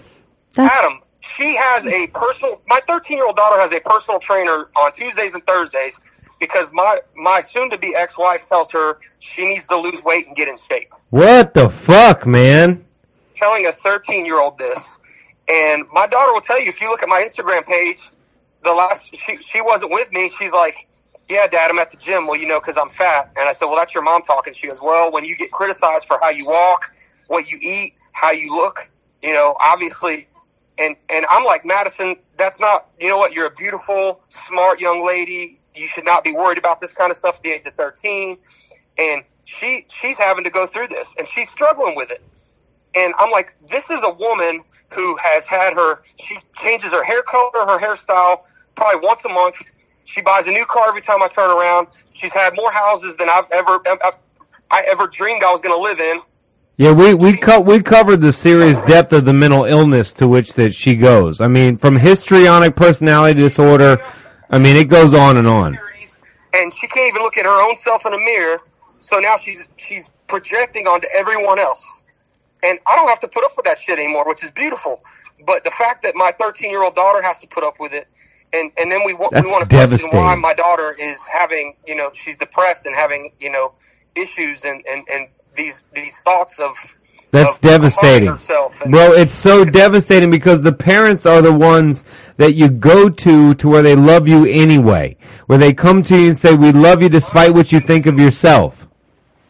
unconditional love and um, which is why I think shit. it's, which is why I think it's more important for you, Mike, God, to show your kids how much that's such bad you parenting. love yourself. So Oh. for you to subject yourself to another female that doesn't um, respect you or value all the things that you have to offer, I'm telling you It's- right it's now, toxic. Mikey. I, I told you this. I'm telling you right now. There are few men on the planet like like you, Mike, and, and I know this from from the man that you are inside the spirit. I'm telling you right now. When people hear this podcast, one, prepare for females to reach out and go, "I love you, Mike." But there are few few men in the world, man. I don't care if you got 18 pack abs or nothing. It doesn't compute with the heart that I know you've had, and from day one, bro, since since fucking forever, from the early days of high school and on, you've always been that dude. You said it. You weren't the guy that that slutted around. You know, you you you, weren't that guy, and you're a good, you're a great father. And despite that, one a husband that some woman would be lucky enough to have you, you're a rare find. Period, as it is, man. And you know, for you, you need to download that in itself. And rare finds such as yourself, it takes a while to find a rare find that matches somebody like you. thanks, man. Yeah. It takes a minute because if you're a run of the mill dude, it would be you would find that match and be like, "Here's the one. Oh fuck, we connected. Bam, it's on." You're you're a rare find, bro. I tell let you. know it took me 12 years. Yeah, it, uh, Patricia's saying it now. I, I appreciate it. I'm to my own horn there, but she says it took her 12 years. You know, when Patricia got divorced, she didn't introduce any man to her kids until I came around 12 years later. And her favorite line is, "It's worth the wait," because that's I, I'm to my own horn here. I'm lucky enough to have you, but it, it was that took her 12 years to find a match that that was worthy of her. I think in some realm. And for you, brother, it's going to take that kind of time because you are that kind of good dude. And when you put yourself out there like that to the wrong ones that are just, they're out there feasting, uh, it, it, it's going to hurt you. But I, I'm telling you, man, you, you're, look, I'm, I'm telling you this, dog. Now, I'm, I'm just saying it flat out. If, uh, there's a lot of people I love and trust in, in, in my life that I, that I would, you know, handle, but, if it came down to where I needed something and someone to be there at a time and at a place that I know would be there, you're on that short list, doggy. I appreciate it, man. And you, you know, I, I feel the exact same way you, about you and a, a few others too. I mean, uh, you've been there for me in, in my darkest moments. So, uh, you know, and I'll never forget that, and I'll always appreciate that. And that's uh, that's something I always refer to as. Um, I don't refer to you as as a friend anymore. I, I, I mean, we've always been brothers, quote unquote, just through sports, but it's so much deeper than that now because, you know, We're way we're way closer than we've ever been. yeah, absolutely. And, uh, you know, I, I, I'll, I'll say this, and, you know, Patricia kind of made comment about, you know, I've put people on the back burner, and, and it's so hard because it, it, it's fucked up. It, it's fucked up because you know that these people, you, Juan, a couple other people, are, are always going to have my back, regardless of like if I say, oh, okay, I'm, I'm with this girl, and then all of a sudden shit goes south. Like I know you're going to be there to like kind of help help fucking scrape up the pieces and go. I told you, doggy. Like this is bullshit. You shouldn't have been doing that. Like I know that I can count on you, like damn Jiminy Cricket style. But Yep. um, you know, it's so hard when you you find somebody that that you want to, I don't know, connect with. I, I don't even want to say romantically. Like I said, it's not about like the sexuality. It's not about the romanticism. But I guess you know, to an extent, it, is about you know. I, I'm kind of like one of those hopeless romantic types. You know, I want to find someone that's gonna invest in me like I'd invest in them. And that's going to take time, brother. That's going to take time because, again, with you being the rare find of the kind of man you are, it's going to take time to find that same person that's out there. You know what I mean? And it's not just going to, I mean, it, it may just fall down in front of you, but it's going to take time for, for to do that, man. I mean, and, and But in a superficial and shallow ass world that we live in where their thumbs are, are predicating who they meet because they swipe one way or another. And, you know, He's people on don't that site. necessarily go out and meet people the traditional way anymore. Like, how are you going to get to know somebody based on a picture that obviously they're going to try to put their best picture up? Mike, what are you they're gonna- talking about? Hey, you're you're on that site also, so you cannot go there. I, I'm just telling you this. You cannot dig in the shitstorm for something fucking golden. So you're talking about hmm. this Correct. website. I, oh, Good I point. know. I'm not. I, I'm just saying. But if if that's what the world has come to, I, I I don't even know if I want to be a part of it. Is what I'm saying. You don't. I know It's- that's. You don't even have to be a part of that. You are. You come in contact with so many amazing women. I'm sure that probably even recognize truly what you are and what you do. All those things. So the fact is, is that you don't have to throw it out there. Let them finally come to you. You have a fucking light on you that you're not even recognizing. You have to start looking at yourself like a lighthouse. Instead, you're acting like you're a fucking flashlight. You are not. You are a man that is there for children, your own children, compensating for that troll that you were married to. So start letting those people come to you like a lighthouse instead of looking for someone. Stop looking for people and look for yourself because I know what I see. What I do see is a man that can actually sit up straight and say, this is what I am. I'm a good fucking dad. I have a good job. I don't fucking cheat. I'm not a fucking loser. I'm not fat and overweight and all these things that this dumb, stupid woman that had to pay for her shit, um, make it sound like she's something better than you. Any type of woman that would remotely put her children down is a fucking loser. That She terrible, terrible fucking mother. Become an invisible woman. Please, if you do anything, let her become the invisible woman that will torture her like she's in fucking solitary confinement. That's what she deserves. And you are the only one in this world that can give her that punishment. So start giving it to her. Make her feel like the invisible fucking woman. And all these other women that are looking at you like you're just throwing out money like you're fucking Ted or whatever, Al Bundy. Al Bundy? Stop. He was a shoe salesman. Al Bundy gives out money, baby. it doesn't matter. he was a shoe salesman. He had no money. I, I wasn't gonna call her out on it. Adam. I'll let you do that. Uh, you I- can go I- ahead. you're saying- Anyone that knows fucking TV knows the whole theme is he gives everybody money as they're walking out the door and they don't value who he is. Suck two dicks in your mouth, baby. Ew, okay? what the fuck, man? Look. Holy shit, we're going to hardcore right, right to a bag of dicks. Uh, yeah, suck a bag of dicks. Small dicks so that you can be unsatisfied the entire time you eat them. I Mike, I'm telling you. I wish, I honestly, I wish that I could host a roast for all these dumb bitches that are talking to you because I would fucking talk her know down with her you fucking bug eyes, her fucking paid for tits, all these things that she thinks make her so great. I She's wish I could choke her out. She's hideous, and I- and let's, dude. I I don't think Mikey. What she's trying to tell you is, I don't think you understand the actual hard find that you are. There are so many women out there going, "Where can I find a good man? A man that is this, that, and the other." And you're all of that, bro. And then, and when that hits you, and it'll certainly hit, them when you're not around and you silence them and you don't respond anymore. I mean, you are that dude. You're a better dude than I am, man. Like flat out, I'm a fucking prick. No, he's not. But I can tell you how to get to where you're wanting to be if you want to know the real truth.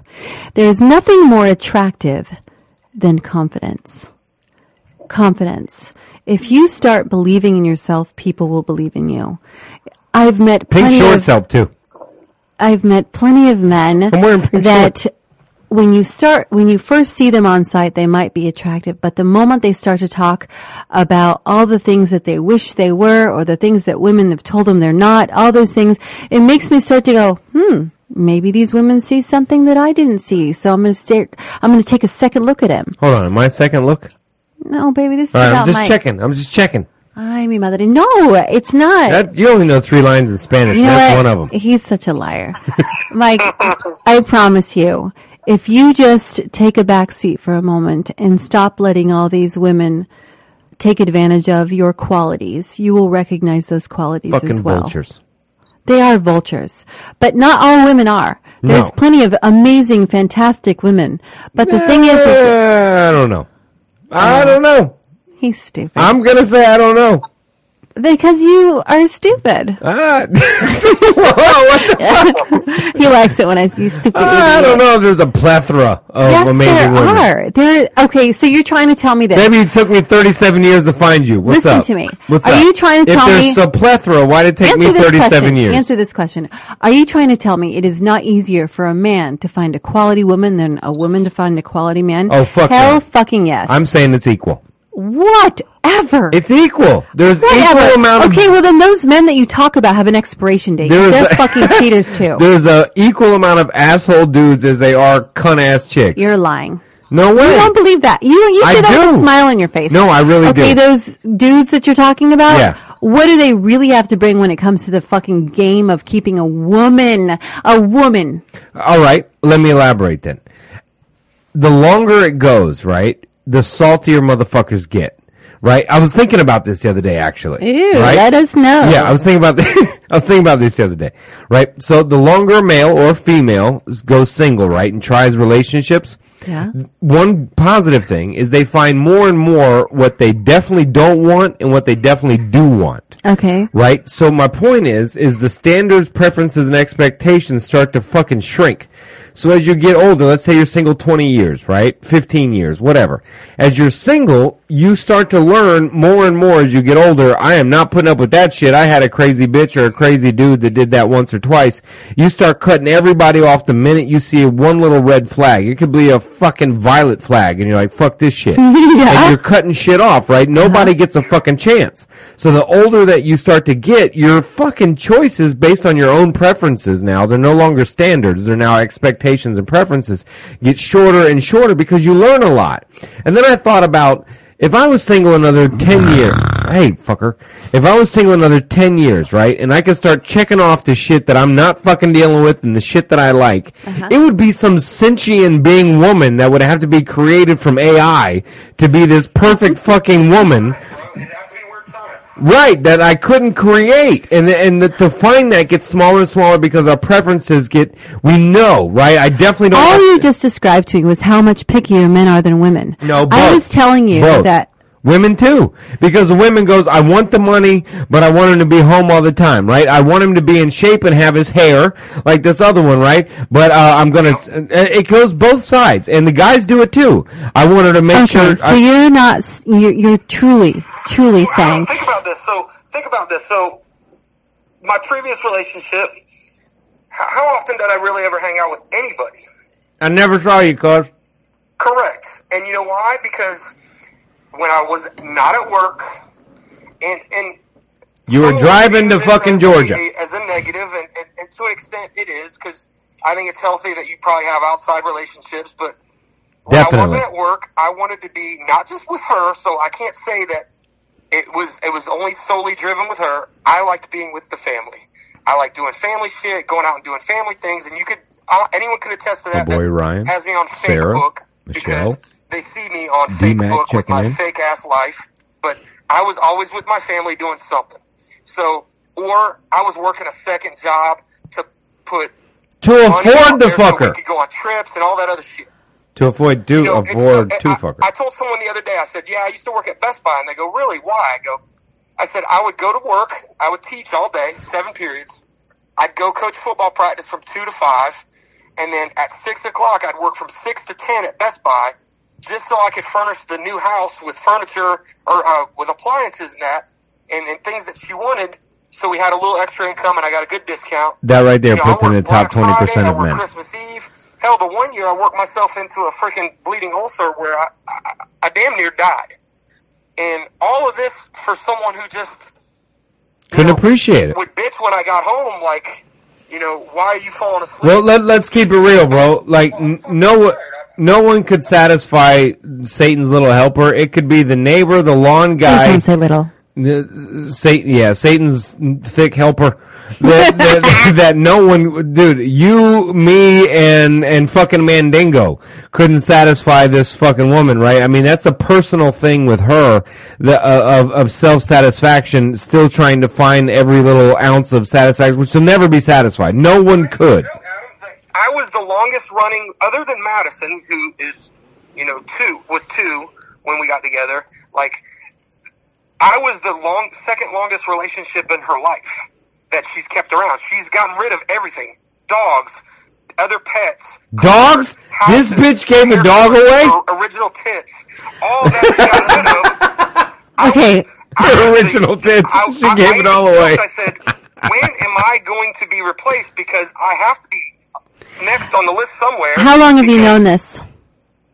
I've known it for a while, Patricia, and that's that's part of the problem. Sarah I- Essinger checking in I- with a comment. A couple years ago, when we went What'd to therapy, say? when she had her quote unquote emotional Nothing affair, Mike could have done would have changed uh, funny thing who is, she is. you know, when we split up, she Sarah's ended up right. calling him again, and I, I, I even told her, I said, I should call this this husband's or this guy's wife and say, look, I don't know if you know that your Didn't she husband's a bang the wife shit, too? But he's a She piece did. of shit.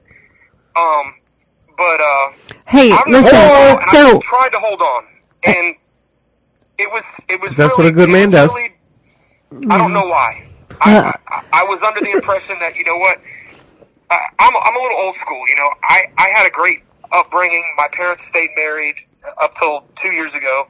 You know, they were married for over 30 years. It was just me and my parents. So all I ever had to do or to, to view as, as a relationship and, and base my, my upbringing on was my own upbringing. I didn't have brothers or sisters that had been married or divorced or so I only ha- saw my parents. I saw my dad work, you know. Awesome his dude, by the every way. day. My mom work. They come home, do everything they could to provide for me. Always did for me. It was all, uh, you know, I was the center of both of their worlds, their universe. So Great dad. I, as a father, said, you know what, my kids I are going to be, the, my kids and my wife are going to be the center of my universe.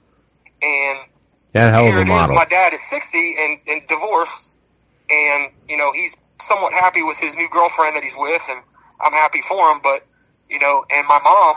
Dude, you're, I- I hey, Mike, let's be real. mom- Let's be real, Mike. You're, let's be real, Mike. Your dad fucking made a U-turn and a half. Your dad's one of the nicest guys I've ever known. A great father. He was a good husband. And she bounces out left field and deuces. And this guy all of a sudden goes from wearing coaching shorts to Mr. fucking Banana Republic dapper. Uh, there's stories, man. I think I've shared with you a couple of the stories about my dad. I don't want to put it out there on the podcast, but you know, He's my a dad, pimp. my dad found found himself, and I'm happy for him. But you know, and, and again, you know, I've been out on dates where I've had females come to my house for me to drive them to dinner, and they go, "Well, we don't have to go anywhere. I, we could just stay here and basically fuck." And I'm like, "Whoa, whoa, whoa! Pump the brakes!" I'm like, "Damn, girl, I don't even know you. Like, we even had." had See, tell me- No, wait, this is on- He's I need making to- it, he's the right kind of dude. okay, but what makes the right kind of dude? Someone that knows what he wants or someone that does what he wants? That's a good Oh, I don't question. You tell me. Good fucking question. Uh, the right kind of dude is the person that doesn't really have to talk a lot. If Hey, a, I a- a talk leader, like a motherfucker. a leader does not have to announce his leadership. Damn, I'm a piece of Okay, shit.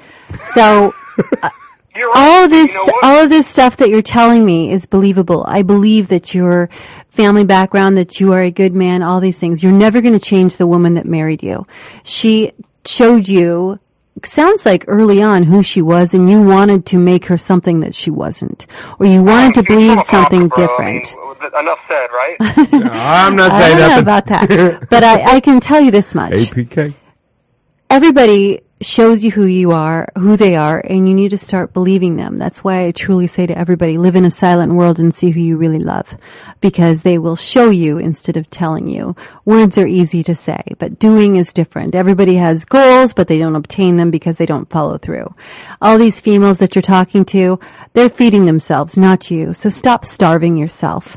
Start feeding yourself so that you can start uh, behaving the same way for your children. They're going to watch you. They're not going to listen to you. They're going to see how you um, allow women to disrespect you. They're going to see if this is behavior is acceptable by a woman. Good That's the best lesson you can teach your fucking daughter, which is this is not the way real women behave or deserve to be.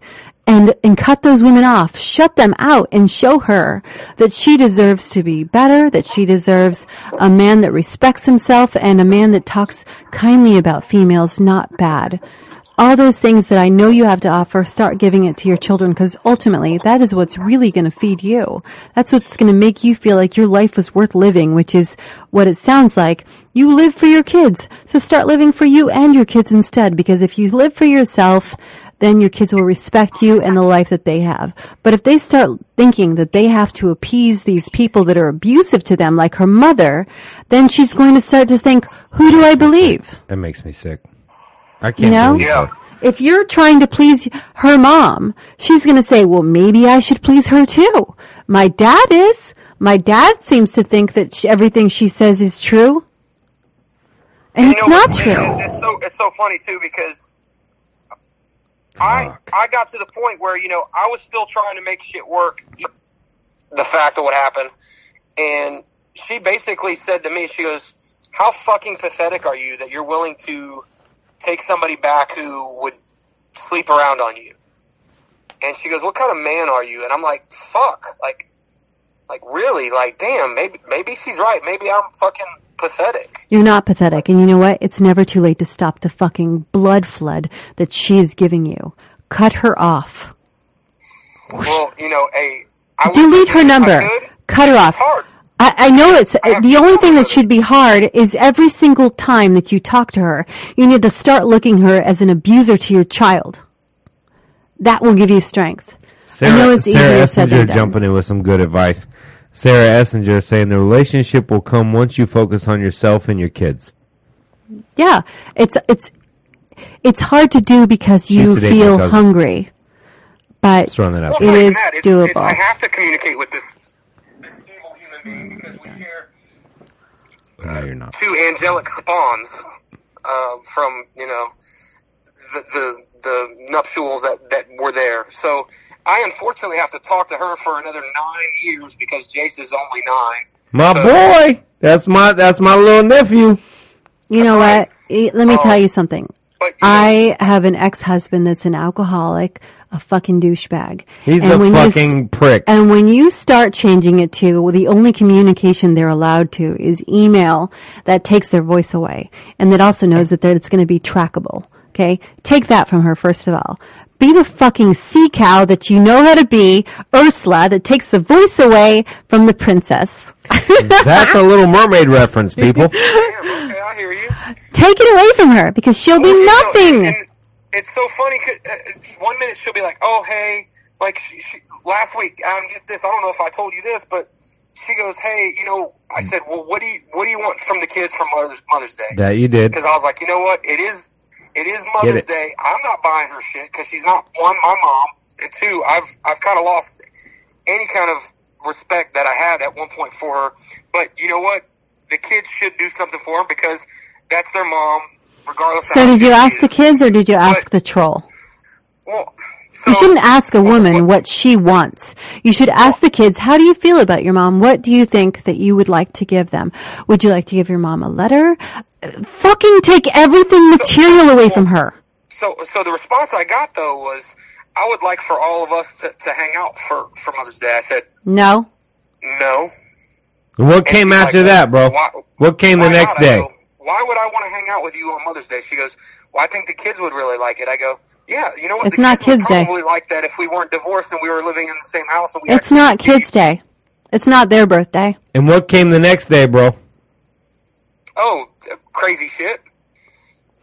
Yeah. I mean, she's bipolar for sure. So, like today, when I went to pick up the kids to bring them over, she goes, um, "When do I get them on Sunday?" I go, "Well, Madison, you know, Madison's actually been all about church lately, which I thought is, I, to be honest with you, has been extremely, ex- extremely powerful for her. You know, she's like, Dad, I'm hearing the messages that I need to hear. I feel like they're talking to me, and I'm like, you know what? Great. So she's having another positive influence in her life, regardless of what people feel about religion and that. I feel like if it is positively impacting her, then that is what she needs to hear. I tell you, I went and I, I heard exactly what I needed to hear. yeah, whatever makes her feel So- good works. So, you know, I said, well, Madison Fuck wants her. to go to church. She goes, well, it's Mother's Day. It's my day. I don't, I, I want her before. I come supposed to go before God. Bitch said I come before God. You should start. You should Well, start you know, calling her HOA. they- she, she came to church with the kids last week, um, and you know, they're they're passing communion out, and she like totally took the tray and passed it around, passed it by her to, to the kids, and the kids took it, and so did I. And I'm like, what are you afraid? Like that grape juice? Wait, is whoa, whoa, like, whoa, so did I? cut hole through your heart or some shit? Like He was there. like like you're like a devil? Like holy water's gonna burn you or Bring some shit? back. And Hey, wait, time out. So just now you said the kids partake, and so did I, which means you fed her ego Hold on. and you You were at engaged in church with her? church with her. Yes. No, I was already there. She was going to bring the kids because Madison wanted to go. I'm going regardless. So whether the kids are with me or not, I'm going to go. Now Madison wants to go, so What I happened told Sarah, was- I said, look, Madison wants to go to church. I don't know how you feel about going to the church. It's you probably sweating like I- the old saying is, a sweat sweating like a whore in church.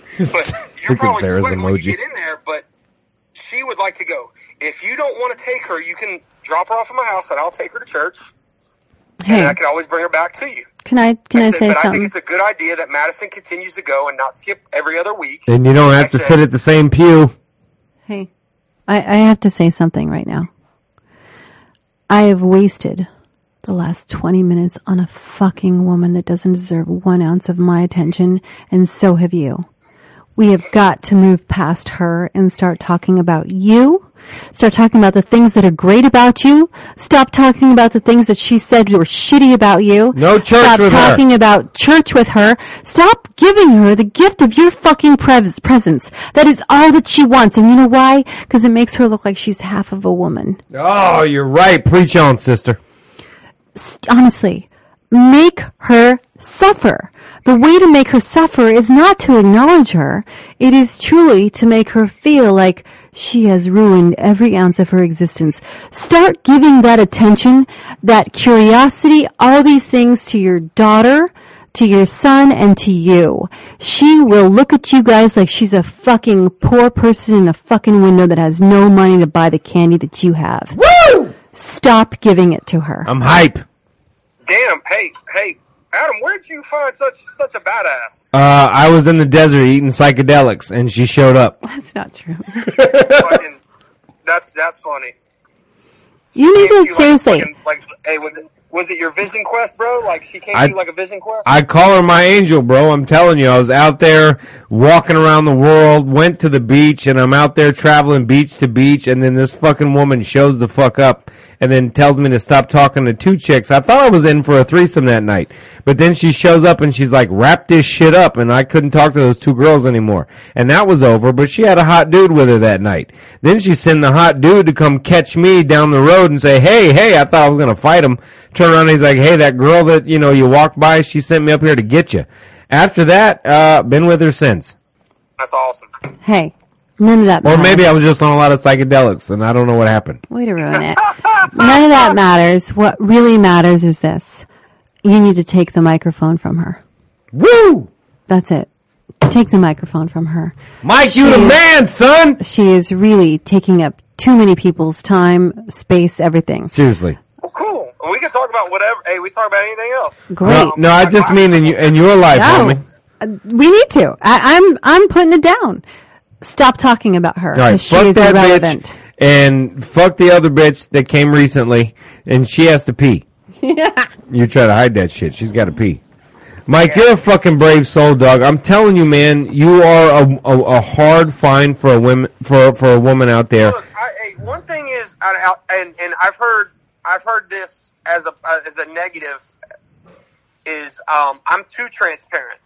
I'm Fiji water, bro. I'm not I'm not Flint, Michigan water. you, you're gonna see right through me. I am who I am. I don't give a fuck if you if if it's too much or or, or I, I I think it's more important to be honest and upfront at, at the beginning than to um, hide shit and and then it, Dude, bro, go check your fucking inbox right now. Go check your inbox on Facebook right now. I'm telling I'm- you. I'm telling you. It's, it's, it's empty like my fucking whiskey glass, but that's cool. I'm okay with it. Go make a drink, bitch. I'm empty too. So, um, no, it, it, and the thing is, Adam, I- I'm not even. I'm. I'm. This isn't like a hey, you know, um, like hit me up, ladies. I'm single. I, you know what? Hey, whatever happens, happens. I know I'm not everyone's cup of tea, and you know what? Every girl that I've been out with has not been my cup of tea. Yeah, Um, I'm not even a tea fan unless it's Sleepytime tea. Correct. Fuck, I hate fucking tea. that shit. I don't even drink tea. Iced tea, hot tea. Uh, no, I, I mean the rapper Ice-T. That's about it. Gangster. So, yeah. So I don't even drink tea, but I just know that you know whatever happens, happens. I need to. I need to uh, start to love myself and find myself. You know, I started reading a book called Hard on Break, and it's actually it's amazing so far. You know another good book? What? The Cognitive Rampage. Of course. I mean, I've got that shit. That shit's uh, that shit's uh, Yeah. prime, man. That's that's sitting right next to my bed. Actually, you know, I, I'll be real though this time. You know a really fucking good book that helped me out years ago when I read it? It's a book called Codependent No More. It's a great book. Well, I mean, people have said that you know that's part of my my issue is I'm codependent, and I said I would like to think of myself not as a codependent. Like N- I don't I don't need a woman in my life. Like that's that's where I think there is a disconnect. Like the last girl, she goes, "You you need someone." I don't need someone. Look, I enjoy someone. I enjoy to have company. Sure. I enjoy to be able to say, you know what? I'm going to go out to dinner with this person. And I know it costs me an arm and a fucking leg. Like, that's the one thing going out and dating breaks your, your wallet. If I would not, if I just stayed home and fucking cooked for myself every night, I'd have a lot more money. But I enjoy the company of someone to be able Yeah. to bullshit. But we all do. Again, share war stories because a lot of people that I've been out with, they've been through their own trials and tribulations as well. And you know they've opened up because I open up and they're like, "Fuck!" If you're if you Yeah. open up and shared all Well, the, shit, I'll- you're you're certainly. You're you're not a codependent from a financial standpoint or anything like that. And we all like Fuck no, I don't company. anybody's money. No, no, we, and we and we like company. I mean, social connection is a big deal. It's it's it's a serious thing to do, and I mean, I I think Patricia covered a lot a while ago about connecting with friends and the social community. That shit is important, and I know what you mean though about you know the the companionship of something. But when we find a self value and a self worth that becomes higher and higher in our own mind, then you know we, we hesitate for a minute who we're willing to share that time with and who deserves that time with us. If we just give up, you know, our, our, our time, be that social, personal, whatever, with just anybody that calls or swipes right, you know, then then then we're kind of devaluing ourselves, you know. And for you, I also I, I also have insight, you know because it, like you were modeled from your parents the way life in quotes should be, right? The way it was supposed to be. And then it, when you can, I, I promise you, Mikey, when you can get past the social construct, uh, and, and please, I mean, go deep into what a social construct really is. When you can go past the social construct about what life is supposed to be from marriage to family and beyond, when you can go beyond what a, what that construct construct means, it opens up a whole new world, man. Because even myself, I, I took my divorce pretty heavy, and it hurt me in ways that I didn't think it would. To where I was like, "Holy shit!" I didn't realize it would wound me the way it did, and then I had to go kind of deep into the constructs of what marriage, in quotes, meant to me and my belief systems, etc., and then question those belief systems to be able to pull myself out of a certain place. And one has to be willing to question the constructs that we are either raised in or we believe to be true or what makes a real life. When we can question the constructs that we have been embedded with through our experience or our childhood, we can open up to what life can really mean. Cause in the end, we leave this motherfucker solo. We're sitting in that fucking, you know, in that furnace or in that coffin solo but it's hard to question the constructs. And even myself, I did not realize how much those constructs had such a hold on my belief systems and the judgment of myself. Uh, uh, about being with someone, what marriage means, what what it's supposed to be. You know, when you can start to open up outside of that, man, it's a whole nother fucking world, bro. And and and the true faith and the true believing in the kind of man that you are, I'm telling you, dude, like you're you're already getting into heaven, homie. I'm I'm trying to get in now. You know what I'm saying? you know what I mean? I'm trying to get into heaven right now. You already lined up to it because that's the heart that you got, man and and, and but come outside of that. Your dad did that. Your dad questioned the constructs to which he created a life around, and then found this whole nother life on the other side of the wall, which is can be amazing. It doesn't have to be fucking menage a trois and fucking one night stands. It doesn't have to go that far either. You know what I mean? Because if you go that far too, you can find an emptiness on that side. You know what I mean? Where you're crossing over, going, "Holy shit, I've I've slept with X amount of women in X amount of time," and then you've oh, gotta oh, I've get empty. there, and you know, I, I, I told you, I'm like, yo, I, I feel empty and shallow because it, it's not, it's not who I am. It's not, it's not, it's not, I don't know, gratifying. Like, it's not enjoyable. And I feel like I'm, I'm, I, I don't know, doing a disservice to myself. Like, Yeah. even something that, like, I'm, I'm, I'm trying to be something that I'm not. And I look in the mirror and I'm like, dude, that's like, what are you doing? Like, this isn't who you are. Like, this isn't what you. you Well, you- that's one of the fucking lines I hate, though. your- I- I it's ha- not your makeup. I know, but I, I hate that line, this is who I am, because who we are is only defined by the beliefs that we choose to believe the truth of the definition of who we are, which is, Adam, I- I've told you, I've I've had a hard time where I look in the mirror and I'm like, I don't even know who I am. Like, no one ever does, Mikey. That's the thing. I thought I had everything figured out. I thought I had look every the biggest thing that I've heard since I've been divorced, and I asked her the same question. She goes, "Yeah, I get it a lot." Is you had the perfect life? Like, man, on the surface it looked amazing. Like you guys are doing, you guys are going to Mexico and all the islands, and you know you guys are doing all these cool things with your kids, and you're always smiling. You seem happy. And I, that's why I say it's fake book, not Facebook. It's fake because a lot of times, you know, you don't ever post your shitty life on Facebook. That's why I've been okay with posting my reality because you know what?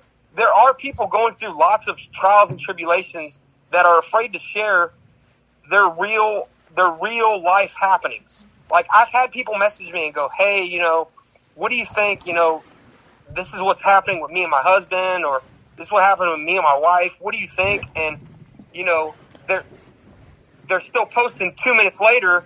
Oh, I love my husband. I love my wife. Like all this shit. And I'm like, you know, like this is this, you're, you're just perpetuating the cycle that you're faking that your life is great, that your life is perfect. But the but Mike, these are the constructs that I'm talking about. Social constructs are created from the culture that we choose to live in, and to define ourselves by those constructs, constructs become dangerous because when those constructs leave us, we are left with nothing, nothing to define ourselves with.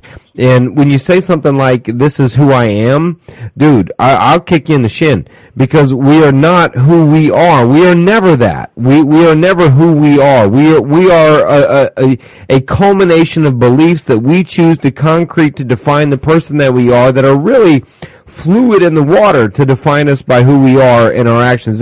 You're never just this this stagnant person. I write in my book when it says when someone says that's just who I am, I'm like, what the fuck? That what you're saying is I am not open to change. I'm not open to new beliefs, new experiences, and new def- definitions of who I am. It's one of the worst things you could ever say by saying this is who I am.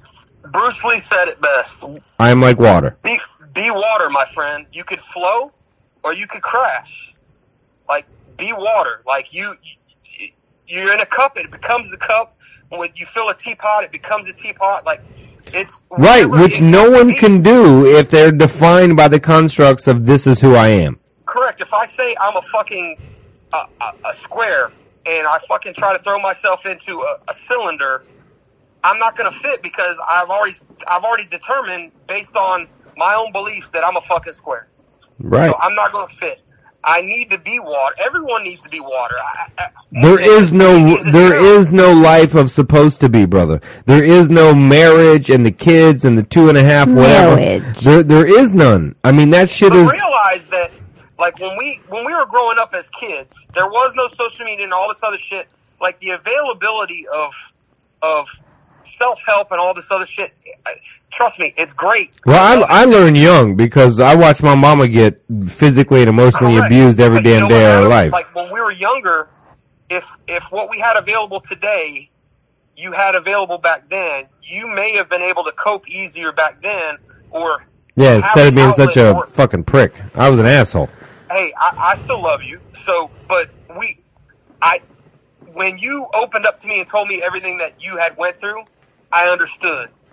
You know, because back then, you know, you, everyone kind of kept it to themselves. If we were going to communicate in middle school, we had to communicate via a landline. Oh, dude, I, I. I fronted with the best of them. I walked around like I was conceited, like I had my shit together. I tried to holler at as many females as I could. I was just trying to make up. You were a dog. Like, look, you you always were the man, and I'm not trying to like puff, puff up the ego, but when I look back at high school, I'm like, hey, Adam dressed nice. All the females liked Adam. Shit. a- a- Adam, all the guys, uh, all the homies wanted to fucking hang out with Adam. Shit. Adam was a cool guy, and you know what? Hey, that was that was the persona that you put on. No I let me tell you, I'm going to be. be straight with you. I had to because I tried to commit suicide almost 10 times before I even entered my junior year. And no one knew that. No one knew that. No, and I had no clue. And you know, oh shitty at that, day, too. I still, you know, and to this day, Adam, you know, I still carry um Tim Van Winkle in my thoughts. Oh man, fucking 7th grade dog, And I know, and I know you were fucking tight with. He him. was the man. He was the man and You know, no one understood it. Hey, he played. He played for the Wildcats. We played for Ocoee. But you know what? Cool kid. But no one, no one ever really knew what the fuck was going on at home. Yeah. And then when you found out about it, you're like, damn, man. If I knew, I wish I could have helped. No one knew about my house, man. No one knew. No You know, one knew and about you at all. But that's the but I- that was the front. You know, I, I put up this front every day that I came there. I was like, I had to find another girl to be with, or I had to have the next coolest fucking thing, or or something to try to mask the shit. And and, and it's the same way with marriage. When relationships and marriage end, right? We try to mask that by taking our kids to do everything under the sun. You know, we try to cover it up, replace. Adam, you know, you think the ten year the, the ten year thing that we did? So when we did that thing at the pool, now mind you, I knew what it was, dog. my, in the back of my head, I knew that I was holding on to something that it's like cliffhanger. Like I'm grabbing and holding on as hard as I can, and she's like, "Fucking let my ass go. I want to be left. I want to be let go." I tried like- that too. It was a trip to Las Vegas for my marriage. So you know, I'm you know five thousand dollars on her fucking you know uh Le'Veon fucking you know new wedding ring. Are you fucking wow? So I, yeah, dude. And then the the party itself was a couple grand. You know, so I did all this, Took some good pictures. and you know she she turns around and says, you know this was all a sham. It was fake. You know, Holy shit! Ow! and and this was after it happened, and I'm like, Ow! What do you mean? I knew then it It was hurts. destined for for and failure, it's so obvious. And I just didn't want to let go of something that I I know it invested so much in. Yeah, that's hard, man. I look at my nine year old son and I go, I don't want him to grow up in a fucking broken household.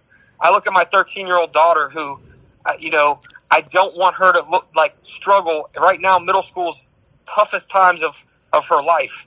And, you know, I, I think about when we were in middle school, you know, again, Tim killed himself in seventh grade, you know, or right there at the beginning of eighth grade, you know, I, I remember that shit. Yeah, I do. You know, you know, my cousin was the last person to talk to him. Really? See, I didn't know that shit. Yeah. Dollars. I mean, but that that's the hard part, man, is when we define ourselves by the social constructs around us and what life is supposed to be, we will, we will sacrifice ourselves at the stake to keep up some construct that's been passed down to us for some unreason. What was weird for me is that when I got that divorce, you know, um, I'm talking to Patricia too. There was parts of me to where I was, I did not even realize how much a construct had a hold of me to where I was like, I either A, felt like a failure, right? But w- we've jokingly, Patricia and I have said that, uh, you know, um, we're both divorced, right? We've, we've tried the marriage thing, but, uh, uh, I think it's Carlin that said, uh, George Carlin, uh, no good marriage ends in divorce. No one has been married happily for years and like, you know what, we've decided we're both so happy we're just gonna fuck off and leave each other. You know what I mean? So, and a good point, a lot of times divorce isn't some failure. It's put on by this, I'm, I'm telling you brother, when you can snap out of the constructs of what life is supposed to be, these ideas of some uh, quote successful marriage, quote successful whatever, when you can snap, I, it was hard for me, and to snap out of that, and to go, wait a minute, one, one, it's 50-50 to begin with when you get fucking married. If you and I were gonna go skydiving, I told you it's a 50-50 shot your parachute opens, are you going with me? Uh, probably not, brother. right, but we get married every day. And then when this shit ends, we take it as this personal failure, this, oh my god, what the fuck is gonna happen? When really it's a great opportunity because your kids will be in love and they will break up. And when they do that, it's, it's, it's an opportunity to show them, hey, that your life can go on, that it's not about sacrificial lamb of ourselves and our lives for other people because we made some quotes commitment in, in some fashion. I mean, you can find an opportunity for anything, but I was surprised, even in myself, man, how much the constructs of what it was supposed to be, um, weighs on us when we don't succeed in it. Well, I tell you, I, I, I literally felt like a failure. Like I felt like I'm third. I, and by the way, you know, talking about the second girl, you know, I at least thought I was going to get a phone call or a text on my birthday. You know, I didn't. That was the Nope. one day I didn't get a text. I was like, you know, at least a happy birthday. I had a happy birthday from a zillion other people. Cause she's doing it for her. I appreciate and loved. And I was like, you know, the one person I wanted to hear from, because I was still kind of hung up on her, the one person I wanted to hear from, I didn't hear from. Yeah, because she does it for herself, bro. Like Look. Patricia said, she's she's zapping back into like when I need to feel. Look, I'm, I, can I put this out there? I'm going to go heavily on the male side here. Okay, don't sacrifice me, please. No, I just don't. Because expect- homie, homies be doing this shit too. Uh, that's fine. Homies be doing it too. Because as long as a female knows, males too, as long as a female knows when she's laying down at night, there's some cat that I can call, some motherfucker that I can call, if I want to, that will take me in, that will fucking be there for me. I can lay down a little more sound and softly. Dudes do it too. And so they keep that dude around, even though they're not there, they're not vested, they're not ready to go Talk about it. just so they can be like, hey, you know what? If I wanted to, I can call Mikey and be like, bam, and get what I need to, and then and then I, I can feel better and keep moving on. I mean, let what what is it about? You know what? I'm gonna I'm gonna present a question to my lady and and other ladies and males out there. Both sides questioning here, male and female. What is it about the male or female? that has to keep the male or female, the opposite around, that they know they don't want to be with, right? That they, in their mind, don't understand they're toying with, but maybe they do, are going, I have to keep this person around just in case I want to call them at midnight on a Tuesday when I can't sleep. Why is someone doing that, Patricia? Go on. I'll tell you why. I'll tell you why. Go on. I have to first say this. It is difficult to feel sorry for someone that is intelligent, that is, this is a metaphor, of course, but it, it's hard to feel sorry for a, a fat dude that's eating pizza that's complaining that he can't lose weight. Ooh, I didn't say it. Fat shaming. No, it is an analogy that I can use in, in, to, I can't feel sorry for a fat chick that's So, eating so pizza. why is that chick or that dude going? I'm going to keep this guy or girl around, even though I know I don't want to be with It's him. their lifeline. It is their, it, it is their, um, Pussy on ice. yeah. That's what I used to call it. Adam, we've talked about it. It's we don't let go of one branch until the other. Monkey got our barring. Okay, so you're monkey barring. on another. We're monkey barring. Okay, so you have to start living without that fucking safety net. That's hard. Every day that That's you live with that safety net, How do people do that? I'll tell you how. I'm I had to do that. You have, have to pee. okay. You have got to start believing in yourself, trusting your own words, or you're nothing. Everything that you say, you are preaching. That is all that you're doing. It is empty air. It, it, it's all that you're doing. All this stuff that you're talking about, your about people's history. Like, think about this. I have 10 brothers and sisters that are full, 100% same dad, same mom. If anyone in this family complains about the life that they lived because of the way that they were raised, one person is successful and the other person is completely shit poor and in jail. You cannot use the excuse about the way that you were raised. Sure, everyone is treated differently from their parents, but ultimately, it comes down to the choices that you make. All these choices in your life, Mike, right now are the choices that you're willing to put up with. It's the choices that you're making. It's the choices that you think that you're valued from. It is all in your control and you are choosing wrong. That's it. You deserve better and you are not telling yourself that. You are choosing this. Not one of these females are twisting your fucking arm. So everything that's happening to you from this day forward is your choice about what you're letting happen to you. You are stronger than that. You're believing that you think that you're doing them a favor when you're not. You are only dismissing yourself. You are putting others in front of you, which is ruining who you are ultimately. That's why every choice that you've made in the last probably four months, it is to please others, which leaves you feeling empty. It is your choice. It's your decision. You are allowing this. You are opening this door. All these women that are responding, going back and forth with you, is because you're letting them. So ultimately, this is on you, Mike. You need to stop giving them this permission. You are giving every single one of them a loaded gun. Stop giving them the ammunition to destroy you. You do not deserve that. You're much stronger than that. You're a beautiful person, and the only one that's recognizing that is your friends. Give your children the opportunity to see your value. Right now, you are not doing that. You're letting them see the value of giving to others instead of giving to yourself. Yes, it's respectable in a certain way, but realistically, it's not what's going to let you survive. It's going to be the thing that destroys you, the one the thing that makes you feel weak, the one the thing that makes you feel vulnerable in the wrong way. Vulnerability is great, but if it has to be vulnerability on the the ability to trust someone that is really going to take care of your vulnerability. I think you are so entrapped on that. You're so um, vulnerable to show you're willing to do things, but you need to put the set the bar for people. Right now, your bar is at your fucking ankles. You deserve to have them reach for something. Have them reach higher. None of these females in your life recognize your value, and it, and the only reason they don't is because you don't. That is the only reason. We all train people how to treat us.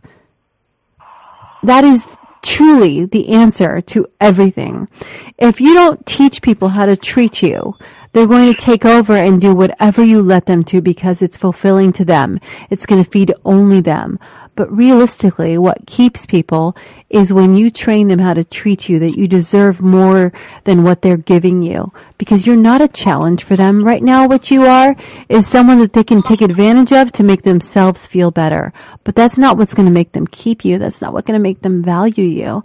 That's what's going to make them go, I'm going to keep Mike on the side.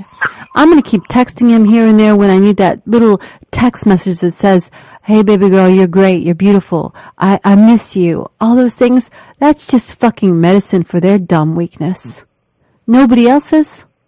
The only one winning in those situations is them. Hey, And it's not even a win. Hey, hey, Mike. Um, Tracy McCann jumped in with a, a, a comment here. Um, uh, I think it's scarier, she says, to be alone than to let go of those people, which is posing a, uh, posing a question I want to ask you too, baby. Is why do people stay with someone, right, that either don't fulfill them, don't make them feel good about themselves, or grow as a person? Why do they choose to stay in what they know, right, as opposed to going alone? And, and, and as Tracy has, has mentioned here, and in side note, feel like a failure through a divorce. Well, I'll tell you. I'll tell you based on so, you know, I've been through two long relationships, and you know, I met Christina Whoa! basically fresh out of high school, and um, it's Oh, first know, wife. correct. And that was All right, what's a- the name? I graduated high school. I didn't know what the fuck I was going to do with my life. I didn't. I, I didn't go play college ball. I thought I was going to go play college ball. I met her working at Universal, and I'm like, well, if I'm not going to go play college ball, I'm going to go to college. I'm going to get a degree. I'm going to get married and start a family. That's what I thought. Like I, I thought that was what I was supposed to do. So This is supposed God to. love her. She's an amazing human being. Her and I split amicably after seven years. Um, I still, I still can have a conversation with her. We don't hate each other. No one cheated on each other. Like it was, uh, she didn't want kids. I wanted kids. She just said, you know what? I don't think we should be married anymore. I said, you know what? I, I, I handled it. I handled it the right way. I said, you know what? I think you're right. You don't want the same things that I want. We were both young when we got married. Obviously, you know, we were more roommates than anything. So when we split up, I didn't necessarily feel like a failure. I met Sarah shortly after. Shit, Sarah notarized my divorce paperwork. So That's So- fucking funny. it is funny. So, and when I met Sarah, I, I honestly felt I found a, a spark in my life that I, I had never really felt. And, you know, Madison, who had just turned two at that age and, and, um, she won my heart. And that, that's the thing too with this other girl. Oh, you I get you, dude. kids- Hey, Mike, kids won my Mike, so Mike, I I get you, bro. I I married a woman that never loved me. I don't think I ever loved either because I fell in love with her daughter, who I fully adopted. I I get you there. So, so uh, you and I have been there. So you know, I, I I love kids, and and you know, I love you know when when they look at me, and and they're both they're both younger girls. One was the same age as Madison, and you know, the other one when I'm sitting there reading a story to her, you know, I just felt my heart melting. You know. Because um, she was a, a, couple years younger than Jace, you know. Obviously, Jace doesn't ask me to read stories to him and that anymore. So, you know, I felt that. But anyways, getting back to I guess the question, you know, um, why do I feel like a failure? It was it was why do you feel like a failure? And then what was the other part? It was it was.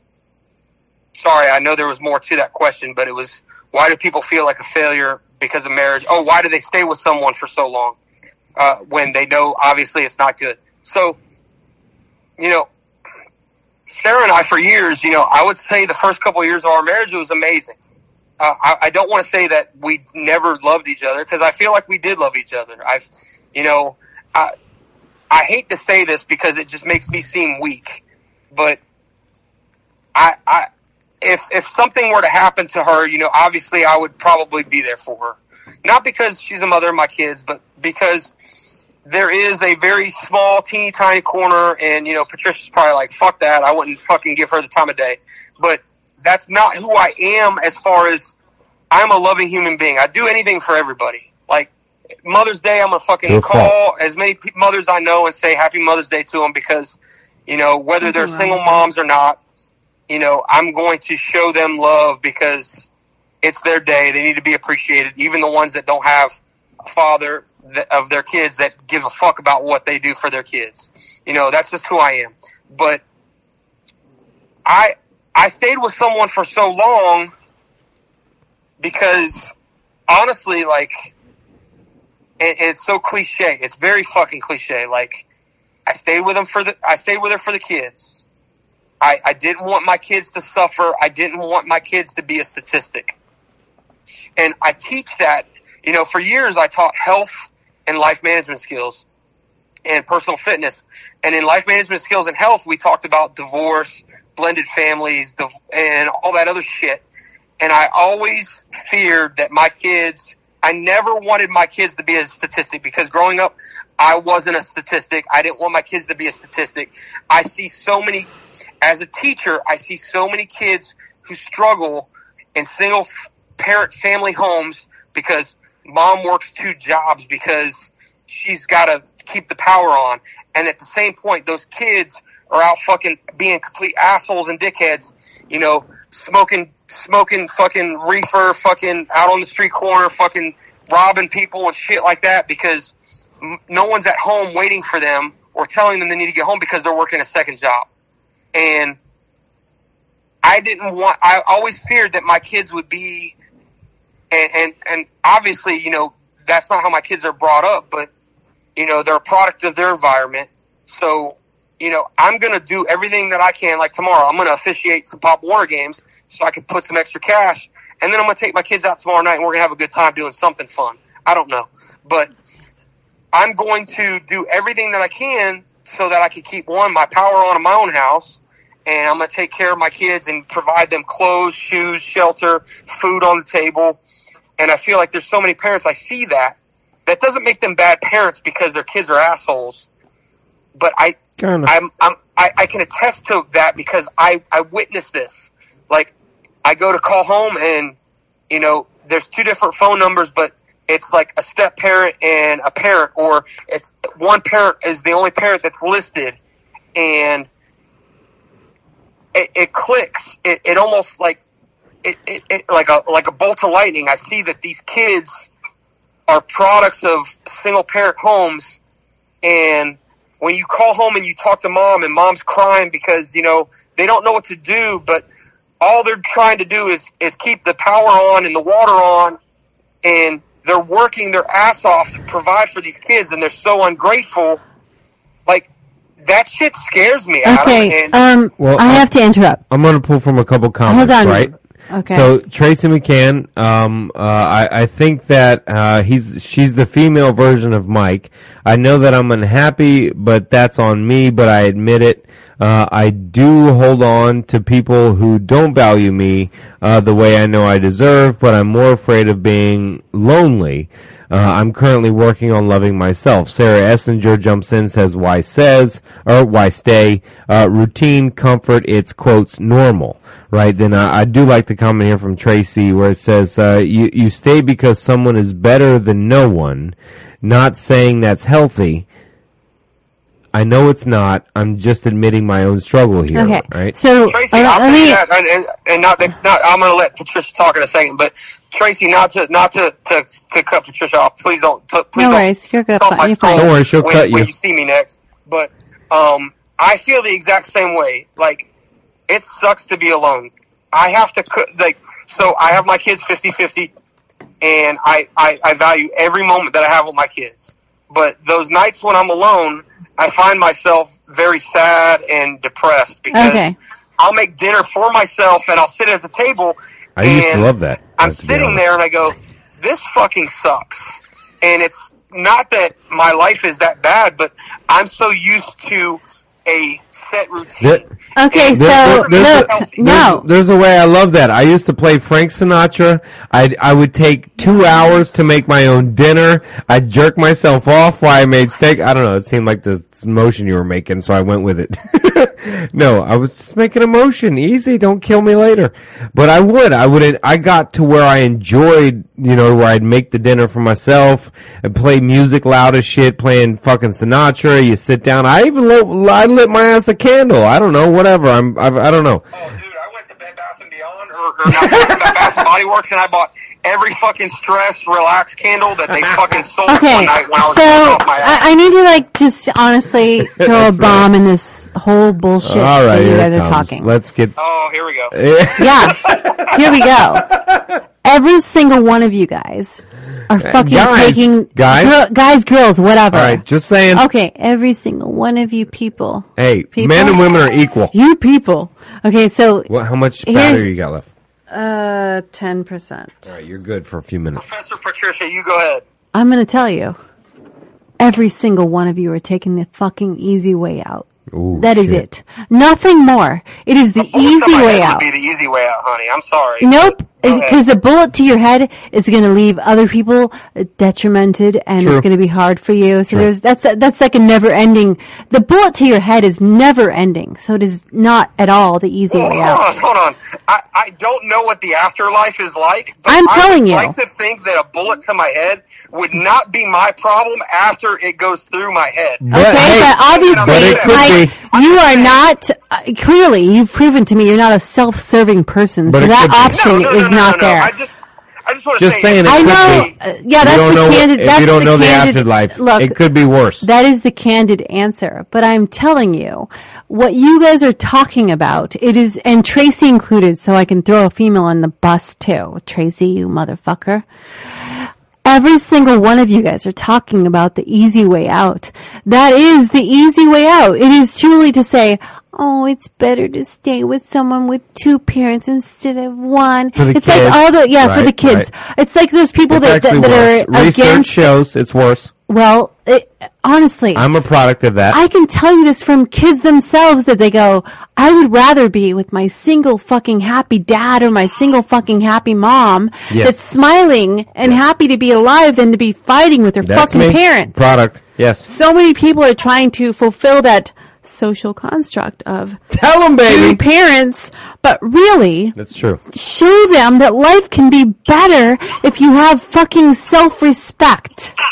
Yeah, that's hard. My kids, and I'm telling you this from my own experience. I'm not just going, I read this book and I swear to you, to God, this is the true answer. I'm telling you from what I've. accent. What? Nothing. What are you complaining about? No, nothing. God, I just couldn't place the accent I, why do you have to place an accent? because I'm, I, I I'm to get the full cultured. visual. okay. Go on. Anyways. Um, so I'm telling you actually from my own children's perspective. My kids today are 27, 25, 20, and 18. 13, 8, 9, and 6. Yes, all those ages. I was a professional breeder for seven years. Um, anyway, I'm but I was divorced. You know what? What? That's fucking great about me. Those things are amazing as far as what I've gone I'm a through. terrible person. And what I can say is experience. It's not an idea. And what my two, what my kids have told me as Adam gulps his drink to the end. You got that one. You picked that one up. yes. I, I mean this in all seriousness. I've actually spoken to, to my kids recently about things that they're going through, which is they would much rather see their parent that's happy that stood up for themselves than to see a parent that put up with something. Like, That's I mean, legit. it's, it's, 'Cause it really you know is. what? I always like the idea of going. If your son or daughter came to you in your situation and said, "Mom or Dad, what do I do?" Yeah. Whatever you advise them is the closest to your truth you would get. And if you would give your son or daughter the advice to leave and get out of there and find your full happiness, but yet you don't do it, and then when the day comes when your child doesn't do it, that's on you, motherfucker. everything you do right now, Mike, every single step you're taking, every single post you're making that I'm sure your daughter sees, she's listening to. Damn right. And Listen. they, they look at more what you do than what you say. Absolutely. You have to really, I, I can't even, start, I know it sounds so annoying, but I did a post on my other Instagram, which is Patricia Mae 5, if anybody wants to follow. But I did a, a deal where it's talking about living in silence. And did you know that the word silent has the same letters as the word listen? Oh, I see what you did there. that. See what you did there. Honestly, so you have to really pay attention to what's going on. And you are teaching your daughter every day with your words, your expressions, everything about what's acceptable and what's not acceptable. And right now, if I'm your daughter, I'm going, oh my gosh, I should really pay attention to this woman that I call mom. I'm afraid if I hook up Tracy and Mike, they're going to be married next month. right? Hey, that wouldn't be a bad catch. She's a phenomenal woman, and so is Mike. hey, hey, Mike, reach out to Tracy McCann, who's on here, and um, uh, also, do you know someone named uh, Lindsay Rachel? Me? Yes, I know. I know Miss Tapilar. Miss Tapilar sounds like a teacher. No, you you know Um, her. She was in your was. class. She was one of our middle school teachers. Fuck Her, you, her mom was one of our teachers. No, not Tapilar, baby. R- Lindsay Rachel. Lindsay's from Arizona. Yeah, but that's her. Her last name is Tapilar. no, Lindsay Rachel. No, it's a different. Yes. It's a different No, girl. it's, it's not. It's not. Well, then if you well, fucking let's know it, fucking yeah. ask Lindsay. Let, let's ask Are you from Arizona, or was your mom my teacher? right? The bottom line is this. You don't have to keep searching for connections with people for a romantic connection. You should connect with people because they can relate to you and it doesn't have to be anything more like you have so much to offer as a Tracy's right on it. She has. She's learning to let go of this. A lot of people don't hear me when I'm talking about the social constructs because it it, it doesn't answer their narrative. So Hey, and then Patricia, you you you, you dropped that. Uh, what, what two words have the same le- amount of letters? Silent and listen. Hey, you know, love Not same amount. letters well. Hey, not same amount. Same letters. Oh, don't I was get it gonna say, 'cause twisted. enemy and friends have seven letters as well. Yeah, Wow, no, it's not letters. letters. Nope, not letters. yeah, Same Sarah's actual. verifying it's her mom. It's same. A- Florida- oh, Sarah's teacher. mom. No, Sarah's verifying that. Not um, Sarah, baby. Yes, she is. Sarah knows. Sarah verified that Lindsay Rachel was one of our oh, teachers. Oh. Lindsay Rachel. Okay. Thank you. Are you talking about Miss know, Tapilar? Legitly, Miss Tapilar? Yes. That's weird. I'm tripping. Know, my right? brother used to date my fourth grade teacher. I passed that class with flying fucking colors. Thank you, So- brother.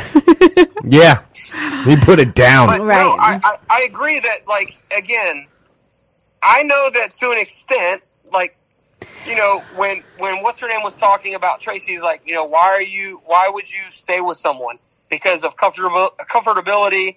I, I get that. Like, I I was I I I I was afraid to be alone because I had not been alone. So I can tell you, like, I've spent time with people just to be with people because I don't like to be alone. My because when I'm alone, my mind starts to wander. And to be honest with you, it's went to some pretty fucking dark places. Me too. Me too. And I mean. it's scary as shit because I've never experienced that. I didn't know that those those fucked up thoughts were ever even in my mind. But you have to know that those thoughts are coming from the force of the social construct that is telling you that you have failed and not completed what you believe you're supposed to be or do when what we believe we are supposed to do or fulfill has only been given by the construct of the culture that which we live in. Or something even more simple, which is he's never had a life of his own where he's never had any hobbies of his own. He's always been fucking living for this dumb bitch. 10-4. That is why. What do you do drunk. for yourself?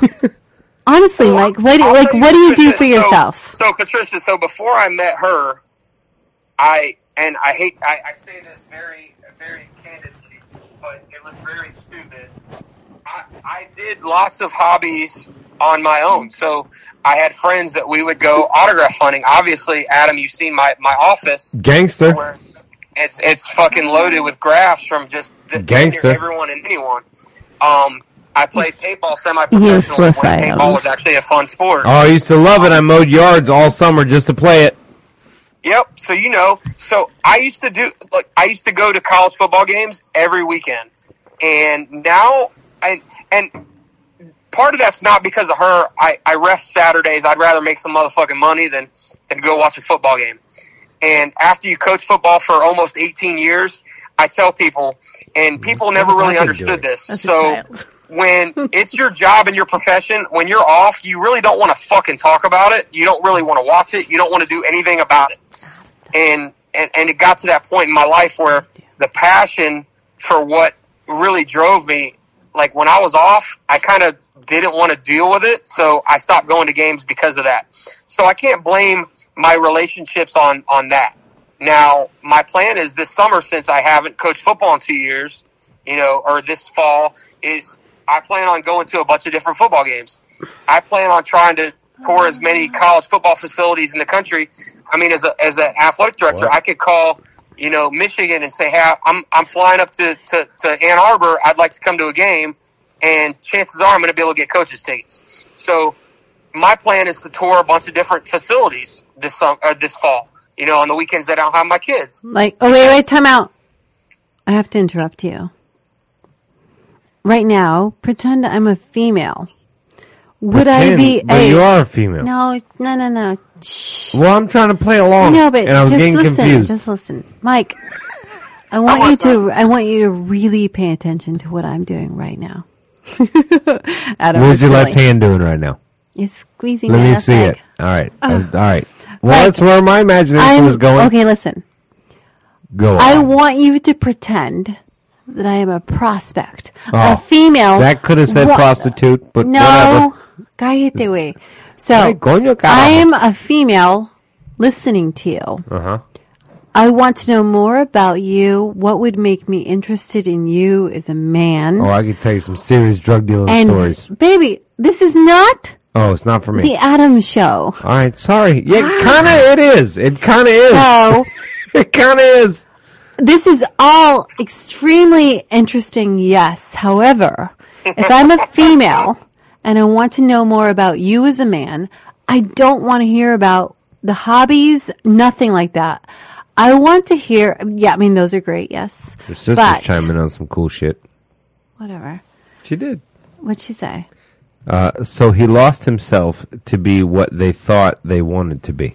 Yeah, I wanted him to be. Absolutely. Right. So right now, you're telling us stories about what you're going to be, what you want to be. If I'm just meeting you, I don't want to hear those things. I want to hear about who you are today. I want to hear Well, I can about tell you who the fuck I am. Oh, mean, you just now got crazy on me. So tell us, say, who the what really fuck are you? Yeah, that's what I'm trying to say. Is like this. Let's talk about. This is what I want to move the conversation to. Lindsay said Look, she needs hey, a hey, drink. that's fine. Hey, look, hey, I'm Mike. Look, I'm this is what I'm saying. This is where I want to move the conversation athletic to. director in Orange County Public Schools. I am three classes away from my master's degree in athletic administration, in which I plan on taking and fucking running a fucking university or a college and running that shit and making that shit my own. There it the fuck is! Director. Allie That- fucking that's, That's who the fuck I'm gonna be. Woo! I'm fucking making calls for Florida, Florida State, Touche, Miami, you bad bitch. UCF, something like that. That's who the fuck I'm gonna be. Um, Oh I see what my you did there. Who- Whoever wants Hey, get Mike, ride, Mike, bad that, sounds Hey, so much hotter. who I am. Hey, that sounds sounds I- so you- much hotter. Mike, do you see what she did there? Touche to you, woman. Do you see what she did there? I see what you did there. I want to fuck you now, Mike. Hey, I mean, No, you you're not. know who I No, am, I want no. I am. I'll tell you what, job. Mike. I want you to listen for a second. level, I'm going to teach Mike. at the national level athletic directors how to fucking do my fucking job. right now. I'm going to teach 50, 60 year old men how to do a fucking job at the age of 38 that they've been doing for fucking 20, 30 years. Can I drop this because mic? they don't know how to do their job. I'm going to teach them how to do their fucking job. I'm going to fucking, I, I mean, that's, that's who I am. I Um, see what you did there. Nice I mean, move. I get what you're doing. You're, you, you're kind of sparking my, you know what? Okay, you want to fucking know who I am? I'm going to tell you who I am. Woo! But- Hold on, I'm, I'm gonna drop the mic. What I had to do was I had to act didn't bored for a minute because I knew you had more to offer than what you were telling me. mic. You have so much more, and your energy right now makes me want to listen. Everything before was going like this. I've heard this story from thousands of men, but I haven't heard all the things that you're saying right now, Sarah Essinger's like, which "Get is it, Mike." making me go. Hell yes! That's making me sit up straight. I So if I'm blow a you. spectator. Yeah, Adam already is going. He's like lubing his mouth up. So listen. that's weird. That's weird. But all right. But the fact is, is that you have that fire in you, and none of these fucking women have even heard that. They have heard, what can I do for you? Stop saying that. You're not Martin Luther King. You are you. Dream. Yeah. Have your own fucking dream. And your new dream needs to be this. Damn. Every one of You you be better fucking at me than people in my lifetime deserve to show my children, my daughter, the value of me and the value of women in general. And you're not doing that for them. Drop that fucking mic, cause Lindsay Rachel wants to fuck Mike. was that out loud? That was my outside voice. Baby, that was gangster. I think you're fucking better at me at this couple's relationship Better shit. at you? Yeah, I think you're better than me at this No. relationship shit. I just know that Mike does have confidence. He has things to offer that he's not showcasing. Instead, he's showcasing Lindsay agrees. only his vulnerability. You have so much more that you're not fucking showing. You keep on showing up, showing, oh, this is my paycheck. Who fucking cares about your money? That, none of these Hey, hey, females. I, I don't brag about my paycheck because my paycheck, to It be honest with doesn't you, matter. of the day, It's a, it's a still in the metaphor. Top 5%. It's a metaphor. Still in top You're, 5%. you're, know what you're showcasing, Mike? I'm going to break it down to you. You're showcasing your stability. well, I mean, it's true. Yeah, that's what you're showcasing. And stability is a phenomenal thing. Yes, don't get me wrong. But realistically, do you think females? Why am I getting turned on right now? Do you think females in the world are going? I really want a stable man. No. No. They do They're, later. they're going, yes, no. No, they don't. They fucking don't. Now I know why you're with me. No.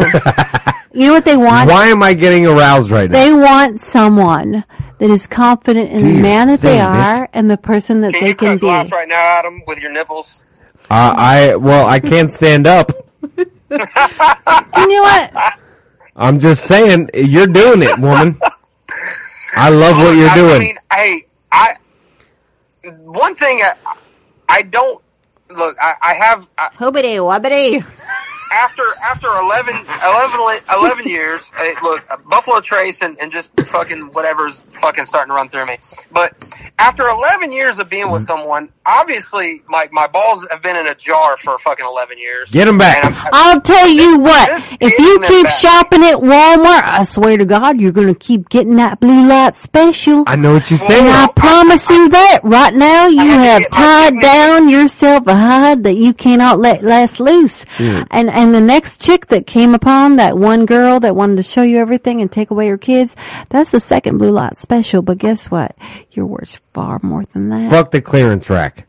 Yeah, so he's not clearance. No, Mike Just is not clearance. Like again, my dignity and my balls have been in a jar for eleven years. Doesn't change the fact that deep down, I know who the fuck I am and what I. have to Nobody do. else does if they're in a jar. But well, touche. I you guess. need your own fucking radio show. Fuck this. I quit. Hey, I, I'm not saying that I'm not damaged. I, I definitely like I'm that like can that fell onto the ground and there's a dent, but the content is still fucking good as shit. It's just the fucking exterior's got a fucking dent in it. You know, I've got to buff that shit out. Someone's gonna pick up that can and go, "Oh fuck." No, all you're doing is showcasing a jar of balls. That's that's fucking weird. You are. Shut up, Adam. You have the balls, That's hilarious. but release them. Mike, if you can sleep tonight, I want you to sleep with the fact that you need to release the balls. I love you, Know that. I'm I'm going to be able to sleep tonight because I've had fucking half a bottle. Of we all have. But I'm telling you this. You have more than what you are displaying. And right now what you're displaying is someone that's willing to do anything for a female that's with value, but but she doesn't even recognize her value because you're giving it to her ahead of time. So stop doing that. She doesn't deserve the prize that you're giving her. There's no prize that is valuable if it's given to you before the conquest. It's it's it's not fun if you don't have to race for it. All these women are getting the fucking prize before they even have to put on those sexy fucking shorts. You're giving it to them. Stop it. You are a trophy. And right now you're going, thank you for participating. Everybody gets a yellow ribbon. Who wants a yellow ribbon? Nobody wants a yellow ribbon. Stop being their yellow ribbon. I'm not even sure what place the yellow ribbon is. That means they're it's a partici- participation. Ris- what the fuck am I saying? I'll tell you what that saying. That saying is it's a participation ribbon. it's a ribbon of participation. That means they have they don't have to have any qualifications. There's no like So nothing. means- Yeah, that means they fucking show up and you give them a ribbon. So stop doing that. Make them work for something and they can get the perfect blue ribbon that is saying Mike is going to be your man. Every one of them are getting the rewards without the work. You're worth something.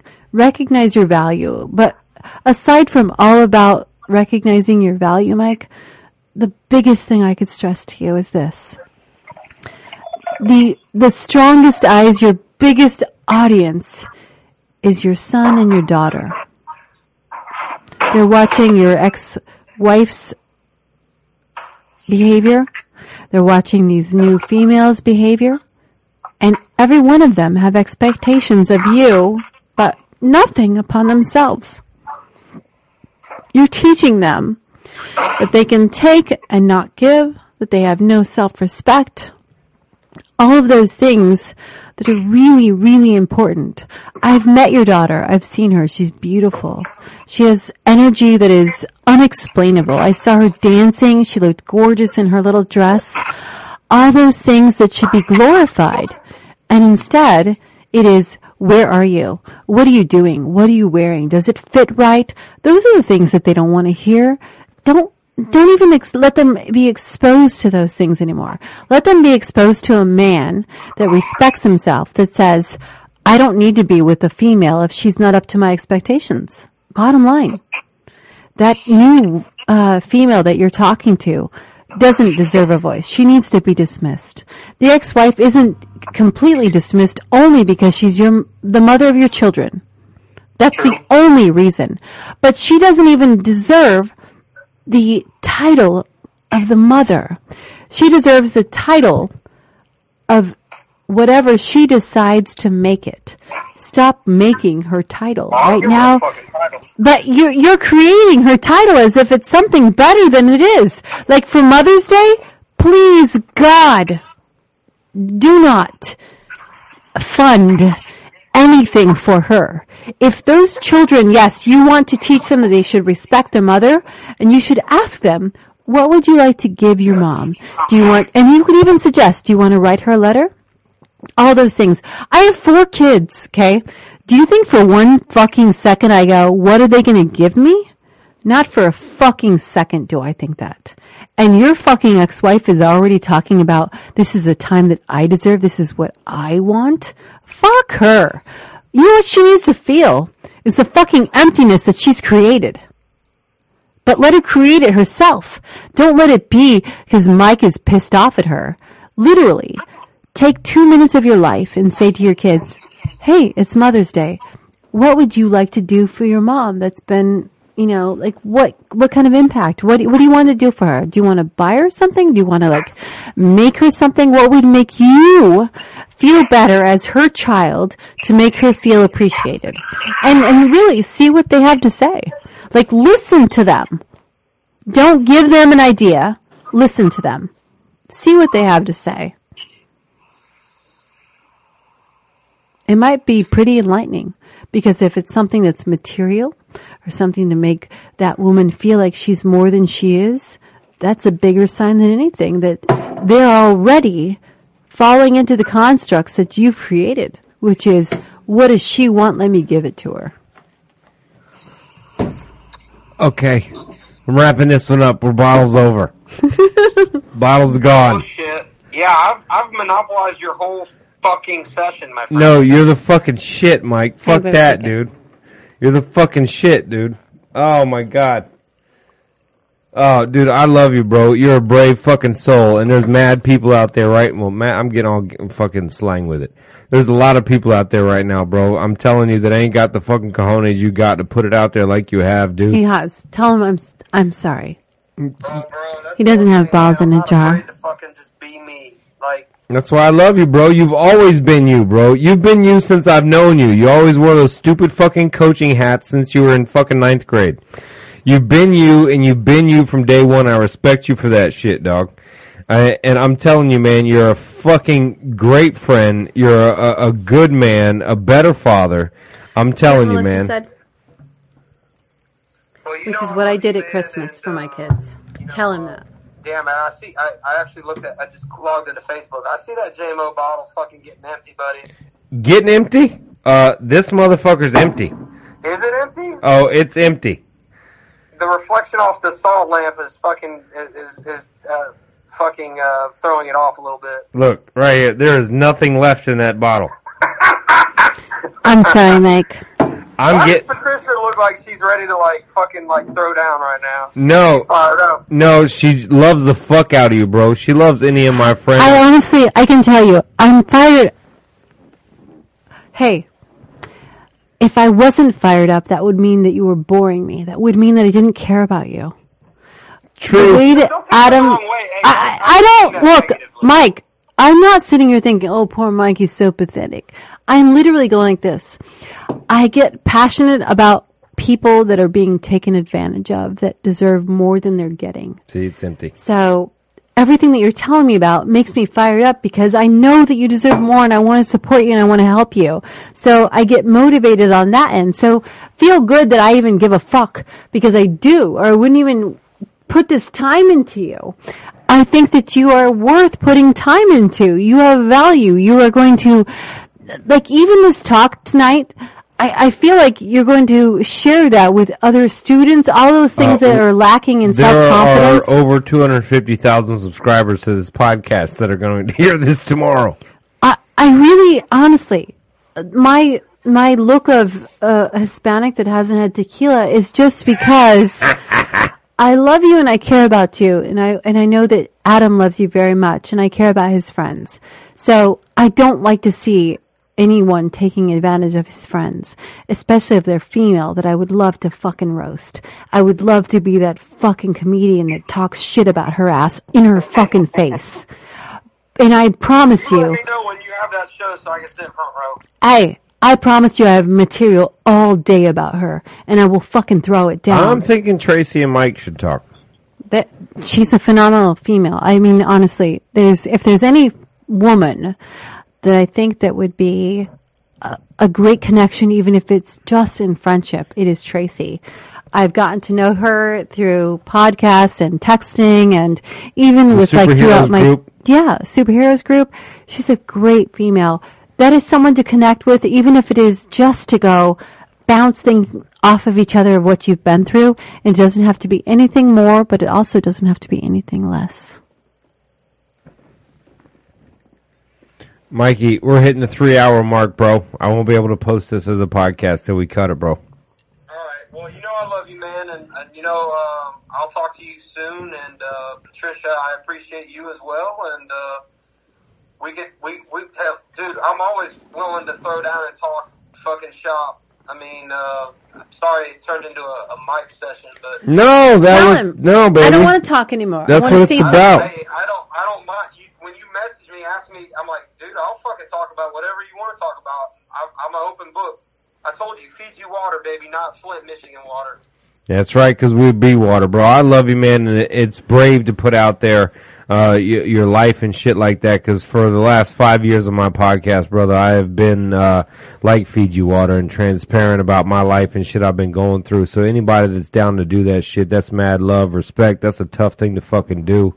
And I promise to God, there's people that'll hear this podcast once it goes to a podcast and goes to iTunes. They're gonna go holy shit, man, that's how I feel, man. And when you share your story like this, brother, I don't think you realize people connect in pain. they connect in pain. I've said that. That's an Adam quote, actually. Can it, people fall in pain, not in love? And I think I'm telling you, like this is live on Facebook. Uh, get I, uh, granted, but this isn't where we pull all our shit. With 250,000 subscribers on the podcast, when this goes to that, man, I'm telling you, you're gonna reach out to people all across this fucking world that have been there, that are sitting in there just like you, man. So now he can feel not alone. you're not alone, bro. And sharing this story, man, you're gonna reach people in, in a way that you probably thought you never would have before in doing that, man. And and bravery and courage is something I fucking respect, dog. I'm I'm okay with it, and um, to save your time, I'll say I'll I'll end on this. Uh, finish the drill, finish the mission, baby. I fucking love that line, dog. When you were sweating your ass off in that fucking video you sent me, you're like, finish the drill, finish the mission. I took that shit to the company and the people. I fucking, I love that line. Finish the drill, finish the mission, dog. And, uh, keep on keeping on, dog. Cause I, I tell you what, man, uh, I look up to you as a human being and, and as the person that you are and, and as a, as a man in your heart, man. There's so many men that I wish in, in this world had the heart that you have and I and I and I tell you that, man, from the bottom of my heart, I mean that shit, bro. I mean, I I, I wouldn't look, man. You can be my boy, you can be my friend, etc. Um, but I still wouldn't do the things that I do for you, man. And I don't do that just because we're friends from back in the day. I do that because I know the heart that you have, man, and that that's why I do that. Uh, I mean, for you, brother. And uh, there's a one in ten thousand men out there that hope that they could be like you, and I know there's a one in ten thousand women out there that hope they could find a man like you. that. More than and that. more than that, and you and you remember that, homie. And, and for you sharing this transparently like this, dog, I swear for God, dog, I I, I got so much mad respect for that shit because so many people they punk out when it comes to really sharing their life. Does he need any Neosporin It- for all the wounds I've caused? You know what I mean, and what it's about, bro. And and it, and it takes a man. And you, I'm telling you, bro, you won't know until we share this shit on a real podcast when this shit hits iTunes in a couple days. I mean, how it- many people you're going to reach in this globe by sharing your story that are sitting in the same fucking boat you are, bro. And that is the shit that makes me like. Back in the day when we watched somebody drop a crackback block on somebody, or somebody like that, and we would get all oh, fucking crunk. I, I do that now when I watch somebody like you that's brave enough to share the r- realities of what their life is and their feelings and put it on Front Street. I get hype about that because I know how difficult that is. I've been doing it for five years on my podcast, bro. And you did it here tonight, man. And that's the shit that makes me jump up and down, bro, like it's a highlight video, homie.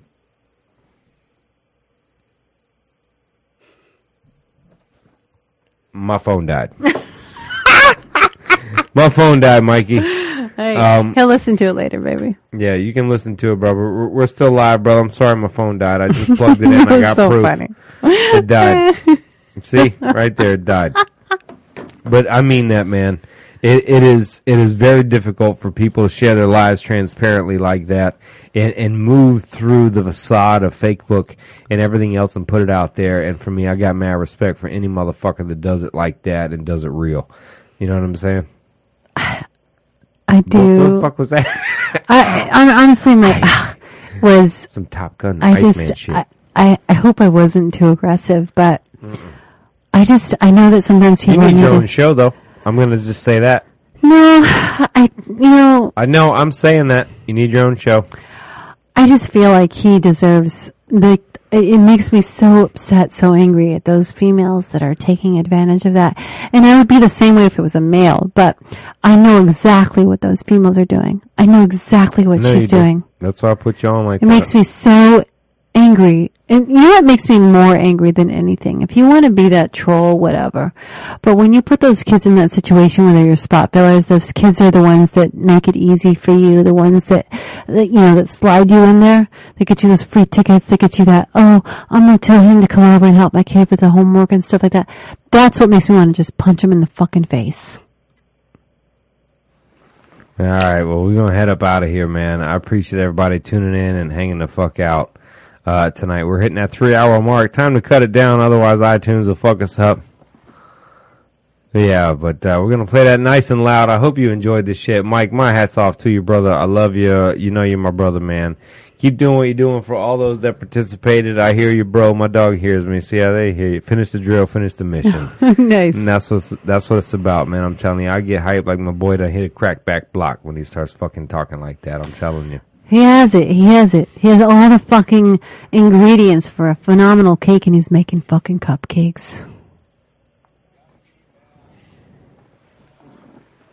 Ah, they'll turn us off of Facebook, so we're gonna play that shit later, man. I hope y'all enjoyed this shit. This is the he said she Hey, said that's a version. good song, baby. I think I can't play it. Facebook will kick us off, baby. All right, I love y'all. Y'all have a great night. We have drank uh, Yeah. this bottle of whiskey already and a half of another. Um, I don't know what you're talking about. Nah, I do. all right, y'all. Uh, I love y'all very much. Uh, for all the people, Jordan Daughtry, joining late, joining late, go back and watch this shit. Tracy McCann, thank you very much for being transparent and sharing your She's life beautiful. too. Yeah, man, great, strong person there too. Sarah Essinger, we go all the way back. Sarah Essinger used to be Dar's girlfriend in middle school. Sarah, what? What? Yeah, that's how far we go back, man. So, uh, Lindsay, Rachel, thank you. Tell your mom we said hi. hey, Lindsay was in our group as well. Yeah, was she? Yeah, she was in our group. She's from Arizona as well. No, you already confused that one. No, I didn't. That's Miss Tapilar's daughter. what Miss did you, Basil? was our teacher. Click on Lindsay. I promise you, we already covered this. Oh. Baby, we covered this, baby. Miss Tapilar was her mother, and she was never my teacher, but she was a teacher in our school. I see. I apologize, Yeah, Lindsay. it's a, uh, Lord, I apologize. I, I, I, hey, right, you got a good first hours. name. I won't be able to post this fucking Right. thing. All right, all right. Now I'm ju- right now. I'm just delaying time, hoping I hit the right buttons to end this shit. Okay. Okay, night night. All right, night night, everybody. Hope you're taking care. of Hope you live in your cognitive rampage. Whatever he said or whatever she said, it's just talking about love, Hey, relationships, and life. my page two, which is maybe, maybe not. Definitely check out my girl. Uh, maybe, maybe not. And that's M A E. Yeah, on maybe and maybe not on Instagram. Notary Plus on Facebook too. You can find her there. Uh, ev- eventually, we'll have her on our own show. Because after tonight, I swear to God, I fucking retire. Oh no, don't be silly, baby. You're a murder. I, I'm telling you, bro. I wish I didn't spend that much on student loans. Okay, that's how you make me feel. All right, everybody. I love you. Have a good night, and uh, Bye. bye.